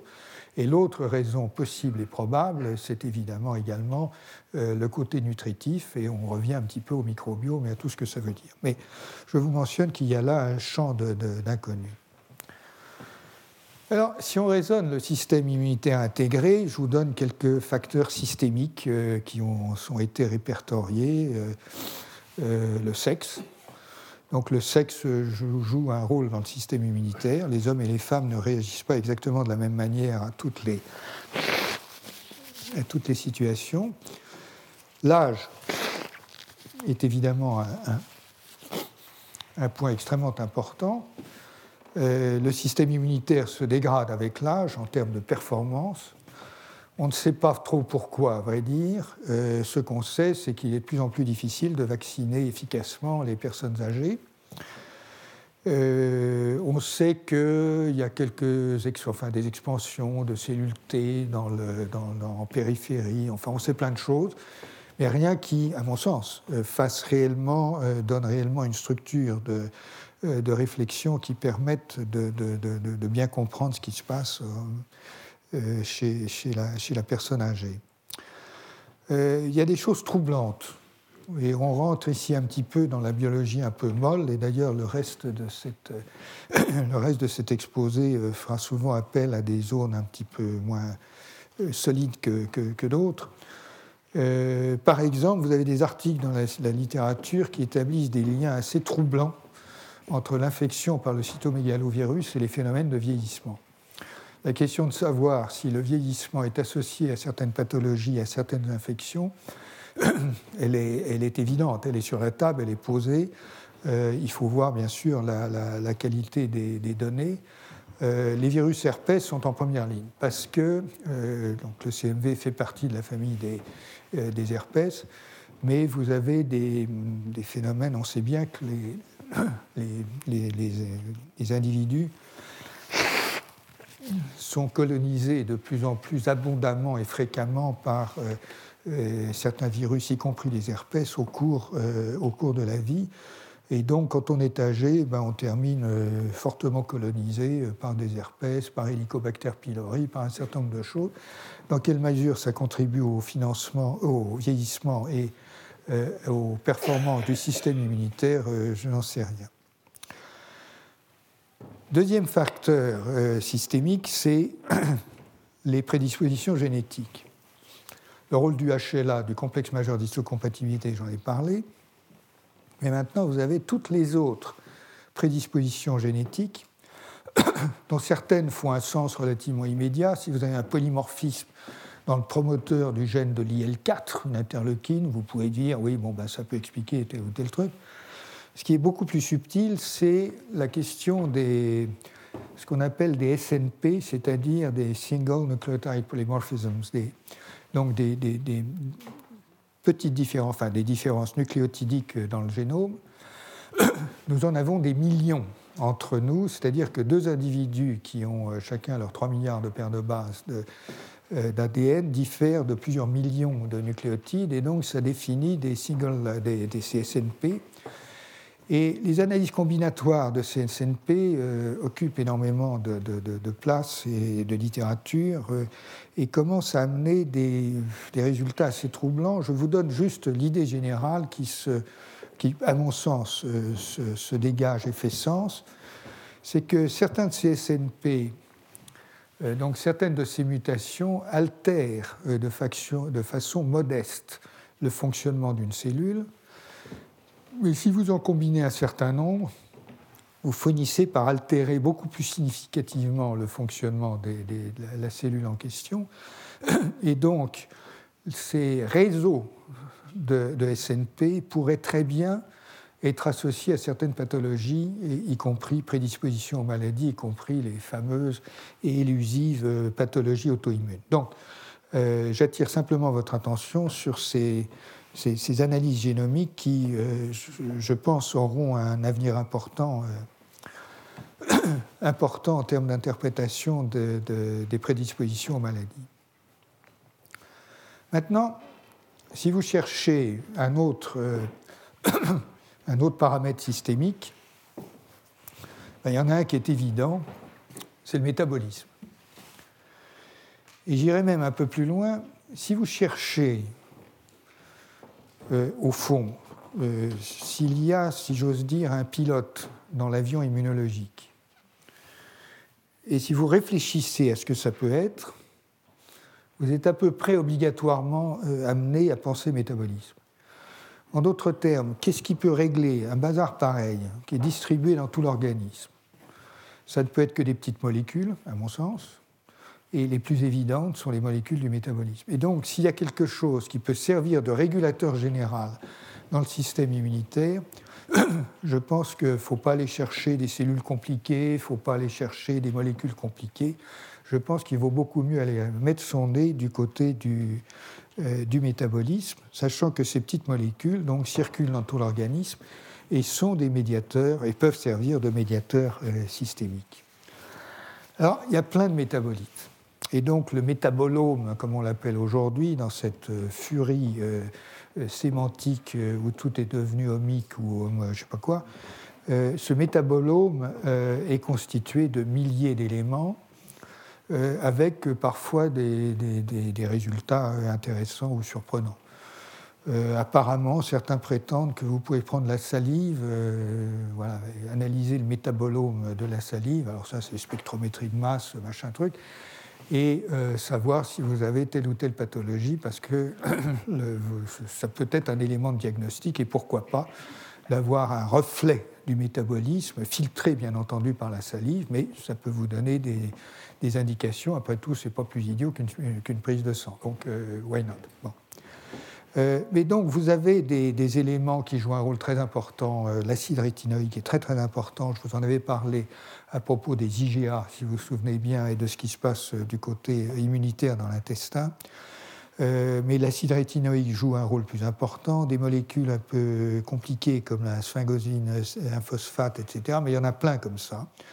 Et euh, je voudrais insister juste sur quelques-unes d'entre elles. D'abord, les plus bêtes d'entre elles, c'est les acides aminés. Les acides aminés, euh, ben, on en mange évidemment, on en produit un certain nombre, simplement on n'est pas capable de tous les produire. Et notamment, on ne sait pas, nos, cellules ne savent pas produire le tryptophane. Donc le tryptophane est un acide aminé qu'on est forcé d'ingérer par la nourriture il semble que le tryptophane soit utilisé euh, dans le système immunitaire euh, comme un élément régulateur important. Euh, élément régulateur de deux manières, l'arginine également d'ailleurs. il semble qu'il soit utilisé de deux manières. D'abord, c'est clair qu'en cas de sous-alimentation, le tryptophane devient limitant. Et donc, en cas de sous-alimentation, il est probable que quelque chose comme l'expansion énorme des cellules T et B qui se produisent lors d'une réponse immunitaire, euh, ça risque d'être régulé par euh, la, disponibilité de l'acide aminé en question. en d'autres termes, il faut beaucoup d'énergie pour faire certaines réponses immunitaires, et donc le lien avec le métabolisme paraît, euh, paraît évident. Et les acides aminés essentiels, donc, euh, peuvent très bien jouer un rôle euh, limitant. On, ne le sait pas trop. Mais ce qui est plus intéressant peut-être, ou aussi intéressant, c'est que euh, ces acides aminés ont été ciblés pour leurs dérivés. C'est-à-dire que des catabolites du tryptophane sont utilisés par le système immunitaire et constituent des signaux d'immunosuppression. et l'idéo, qui est l'enzyme qui est en début de chaîne et qui euh, qui fabrique ces, euh, qui, initie la fabrication de ces dérivés euh, joue un rôle très important dans l'immunosuppression du placenta, par exemple. Et ce qu'on a trouvé, c'est que cet idéo, et donc le tryptophane et ses dérivés, jouent un rôle important dans l'induction des T régulatrices par les cellules dendritiques. Donc juste vous dire qu'il y a un lien ici avec le métabolisme, qui a lieu également avec, euh, d'une manière totalement différente avec les composés de, l'arginine. Euh, je vous mentionne au passage qu'il y a une corrélation entre euh, les anticorps qui sont citrulinisés. La citruline est un, des dérivés de l'arginine et l'arthrite rhumatoïde, c'est une corrélation qui a l'air de tenir. Mais enfin, il y a un lien entre le, métabolisme euh, aminés, de certains acides aminés et la régulation du système immunitaire. Euh, vous avez d'autres métabolites qui sont extrêmement importants, et l'un d'entre eux, c'est l'ATP. Alors l'ATP, c'est tout bête, c'est vraiment la molécule euh, bête qu'on apprend à l'école, qui règle, enfin qui est le grand pourvoyeur d'énergie dans l'organisme. Mais ce grand pourvoyeur d'énergie, il est soumis, et je l'ai évoqué la dernière fois, à toutes sortes de régulations euh, au niveau de sa production, selon que vous êtes en glycolyse aérobie ou pas, par exemple. Euh, j'en ai parlé la dernière fois. La quantité d'ATP qui est disponible autour des cellules euh, est un signal important, d'abord parce qu'il n'a aucune raison de s'exporter. Normalement, il est à l'intérieur des cellules, et donc quand il sort, c'est un signal de danger. Et donc, il y a des systèmes qui régulent, enfin qui déclenchent des réactions immunitaires à partir, euh, à partir de l'ATP. Euh, L'ATP donc joue un rôle important et je ne le détaille pas plus, sauf pour dire que lui aussi joue un rôle dans la régulation des cellules régulatrices, lesquelles portent pour une partie d'entre elles à leur surface un enzyme qui est une ATPase et qui dégrade l'ATP. Donc le lien entre ça et, la, fonction même des T régulatrices, à mon sens, n'est pas fait. Mais ce qui commence à se voir, c'est que une protéine qui est centrale dans l'intégration des signaux qui viennent de tout le métabolisme et qui règle la, fabrication d'ATP, c'est une protéine qui s'appelle mTOR. mTOR, c'est Mammalian Target of euh, Rapamycin. La rapamycine étant un, un, immunosuppresseur connu depuis les années 70 euh, je crois. Et l'une des manières dont l'immunosuppresseur euh, fonctionne est probablement par l'intermédiaire des T régulatrices, par l'intermédiaire de ce système qui fait intervenir mTOR. Et ça, ça m'amène à vous parler d'un autre euh, dispositif qui fait lui aussi indirectement intervenir l'ATP et intervenir mTOR, qui est ainsi un, un, point qui est en plein développement et fort intéressant, qui est la question des rythmes circadiens. Euh, c'est une question qui a vraiment explosé au cours, euh, scientifiquement au cours des, dix dernières années. Et en gros, ce qu'on sait maintenant, c'est que chaque cellule de l'organisme euh, est rythmée. Elle a son rythme circadien. Mais vous avez une horloge centrale qui est située dans le cerveau, qui resynchronise tout le monde et qui remet toutes les pendules à l'heure, c'est le cas de le dire, euh, à, étape fixe. Il n'empêche que euh, les rythmes circadiens, c'est quelque chose de, tout à fait, euh, comment dire, mesurable. Et c'est mesurable par le fait notamment que ça touche à peu près 10% des gènes de l'organisme. Donc quand on regarde des cellules de jour ou de nuit, on voit qu'il y a 10% des gènes qui diffèrent en termes de, de niveau d'expression. Donc c'est pas rien. Bon.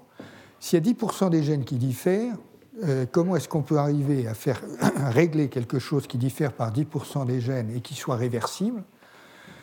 Euh, La réponse, c'est que ça passe par des remaniements de la chromatine. Et donc, en fait, toute cette organisation des chromosomes avec des, des, zones de chromatine ouvertes et fermées, etc., est remaniée euh, par le rythme circadien et cela provient en partie d'une connexion avec l'énergie Euh, avec la, mesure de l'énergie dans, euh, dans, les cellules. Alors, en immunologie, ça a été très peu regardé jusqu'à présent, mais ça commence. Et donc, euh, si vous faites un peu de bibliographie et si vous regardez l'immunologie circadienne, comme je l'évoque ici, eh bien, il commence à y avoir des choses. Et sans surprise, on voit que les cellules T de l'organisme ont un rythme circadien. Et donc à certaines heures, elles réagissent mieux qu'à d'autres heures. Et donc euh, les expérimentateurs feraient peut-être bien de se poser la question de l'heure à laquelle ils travaillent. Et s'il y en a parmi vous qui travaillent la nuit, euh, ils n'auront pas forcément exactement les mêmes résultats que, que ceux qui travaillent en plein jour. Euh, c'est une demi-plaisanterie. Euh, il y a maintenant, encore une fois, un certain nombre d'articles qui ont l'air parfaitement euh, convenables et qui indique que l'immunologie circadienne a un avenir devant elle. J'en profite pour dire qu'il y a un problème également vis-à-vis de, la, de la, vaccination et qu'il y a quelques indications qu'on euh, n'obtient pas exactement les mêmes résultats en vaccinant à différentes heures du jour et de la nuit. Donc voilà, je laisse ça avec, euh, je avec pour votre réflexion. Et puis, je ne pouvais pas échapper à, cette question qui est celle des liens entre système immunitaire et système nerveux. Je vais aller vite, mais je ne peux pas m'empêcher de vous mentionner ce, que je pense euh, être en train de se passer dans, ce domaine. Les liens entre le système immunitaire et le système nerveux, ben, il y en a. Il y en a forcément parce que déjà, il y a des molécules et des cellules qui sont partagées. Alors les molécules partagées, vous avez le TNF-alpha, l'IL-6, euh, vous avez des SCAM, vous avez, etc. Mais vous avez euh, des choses tout à fait étonnantes, c'est que si vous prenez une souris qui est déficiente pour les antigènes majeurs d'histocompatibilité, donc c'est théoriquement une fonction immunitaire euh, basique, vous apercevez qu'elles ont le cerveau qui est un peu de travers. Donc en fait, des molécules du complexe majeur d'histocompatibilité interviennent dans, la, genèse euh, du cerveau. On sait maintenant un peu mieux, en tout cas chez la souris, comment ça se passe. Ça implique euh, certains antigènes d'histocompatibilité, des récepteurs un peu particuliers qui sont notés là. Bref, il y a des molécules et des cellules qui sont partagées. Vous savez qu'en soi, ça n'a rien de très étonnant. Euh, l'économie fondamentale de l'évolution a fait que euh, ça n'a rien de spécial de voir qu'une molécule qui est vraiment très spécialisée dans le système immunitaire intervient à tel endroit dans le développement ou intervient dans un autre bazar. Donc euh, il n'y a pas tellement de quoi se, surprendre. Donc ce qui, est, ce qui est le plus important, c'est vraiment les, les, les, les fonctions, euh, c'est vraiment ce qui est fonctionnel. Alors, j'ai voulu regarder d'un peu plus près ce qui se passe dans ce domaine, encore une fois, et je vous le livre très rapidement. Et donc j'ai regardé ce qu'on connaît sur les effets immunologiques du stress. Eh bien, il y a pas mal de choses et des choses intéressantes. Par exemple, vous prenez des souris stressées. Alors, comment on stresse une souris? Apparemment, vous prenez des braves souris qui sont bien, bien, bien au calme dans leur cage et vous introduisez pendant deux heures un, mâle agité. Puis, vous le, au bout de deux heures, vous le retirez.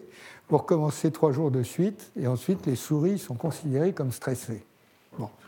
Donc, ensuite, vous prélevez, euh, vous pouvez faire des choses sur ces souris. Notamment, vous pouvez les immuniser contre la grippe, le virus influenza.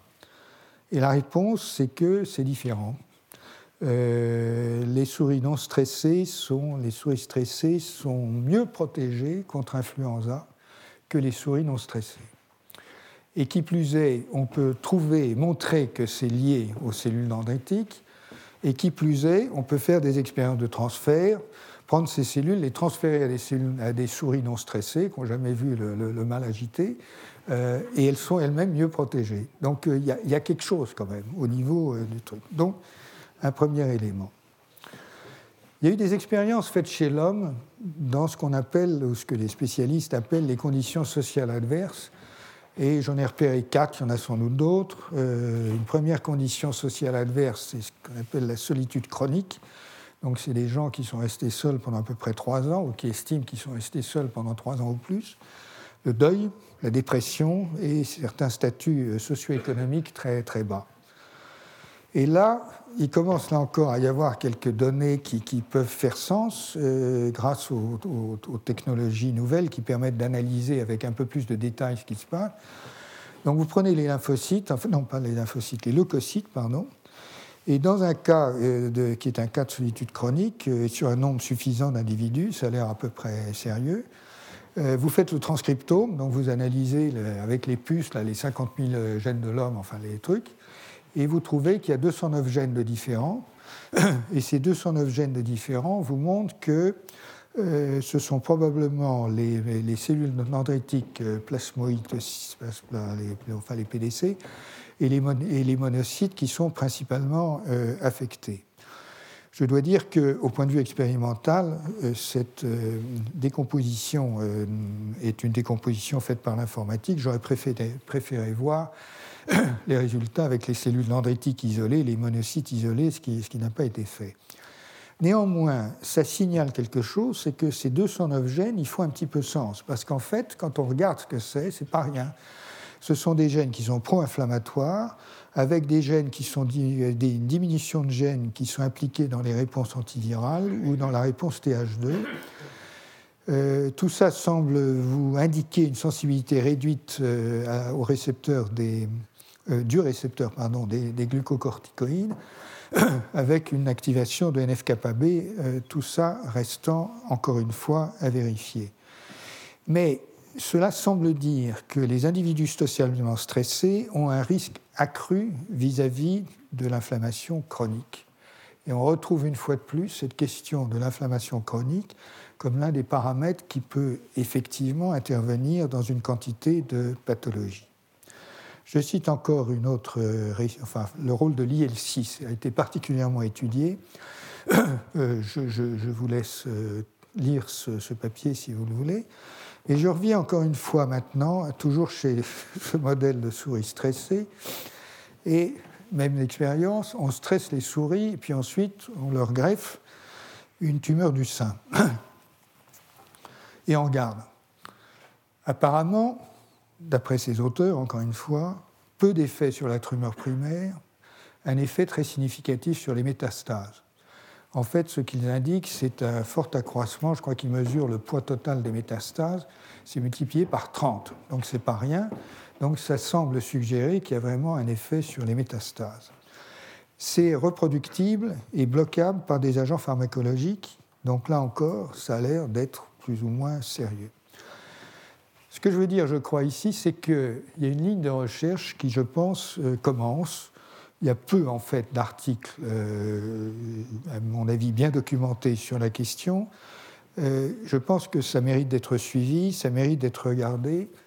Vous vous souvenez ce que je vous ai expliqué sur le, ce qu'a dit, ce qu'a montré Jean-Pierre Abastado à Singapour sur la dissémination des tumeurs, des, des, métastases du mélanome, pardon, contrôlées par des cellules T CD8+.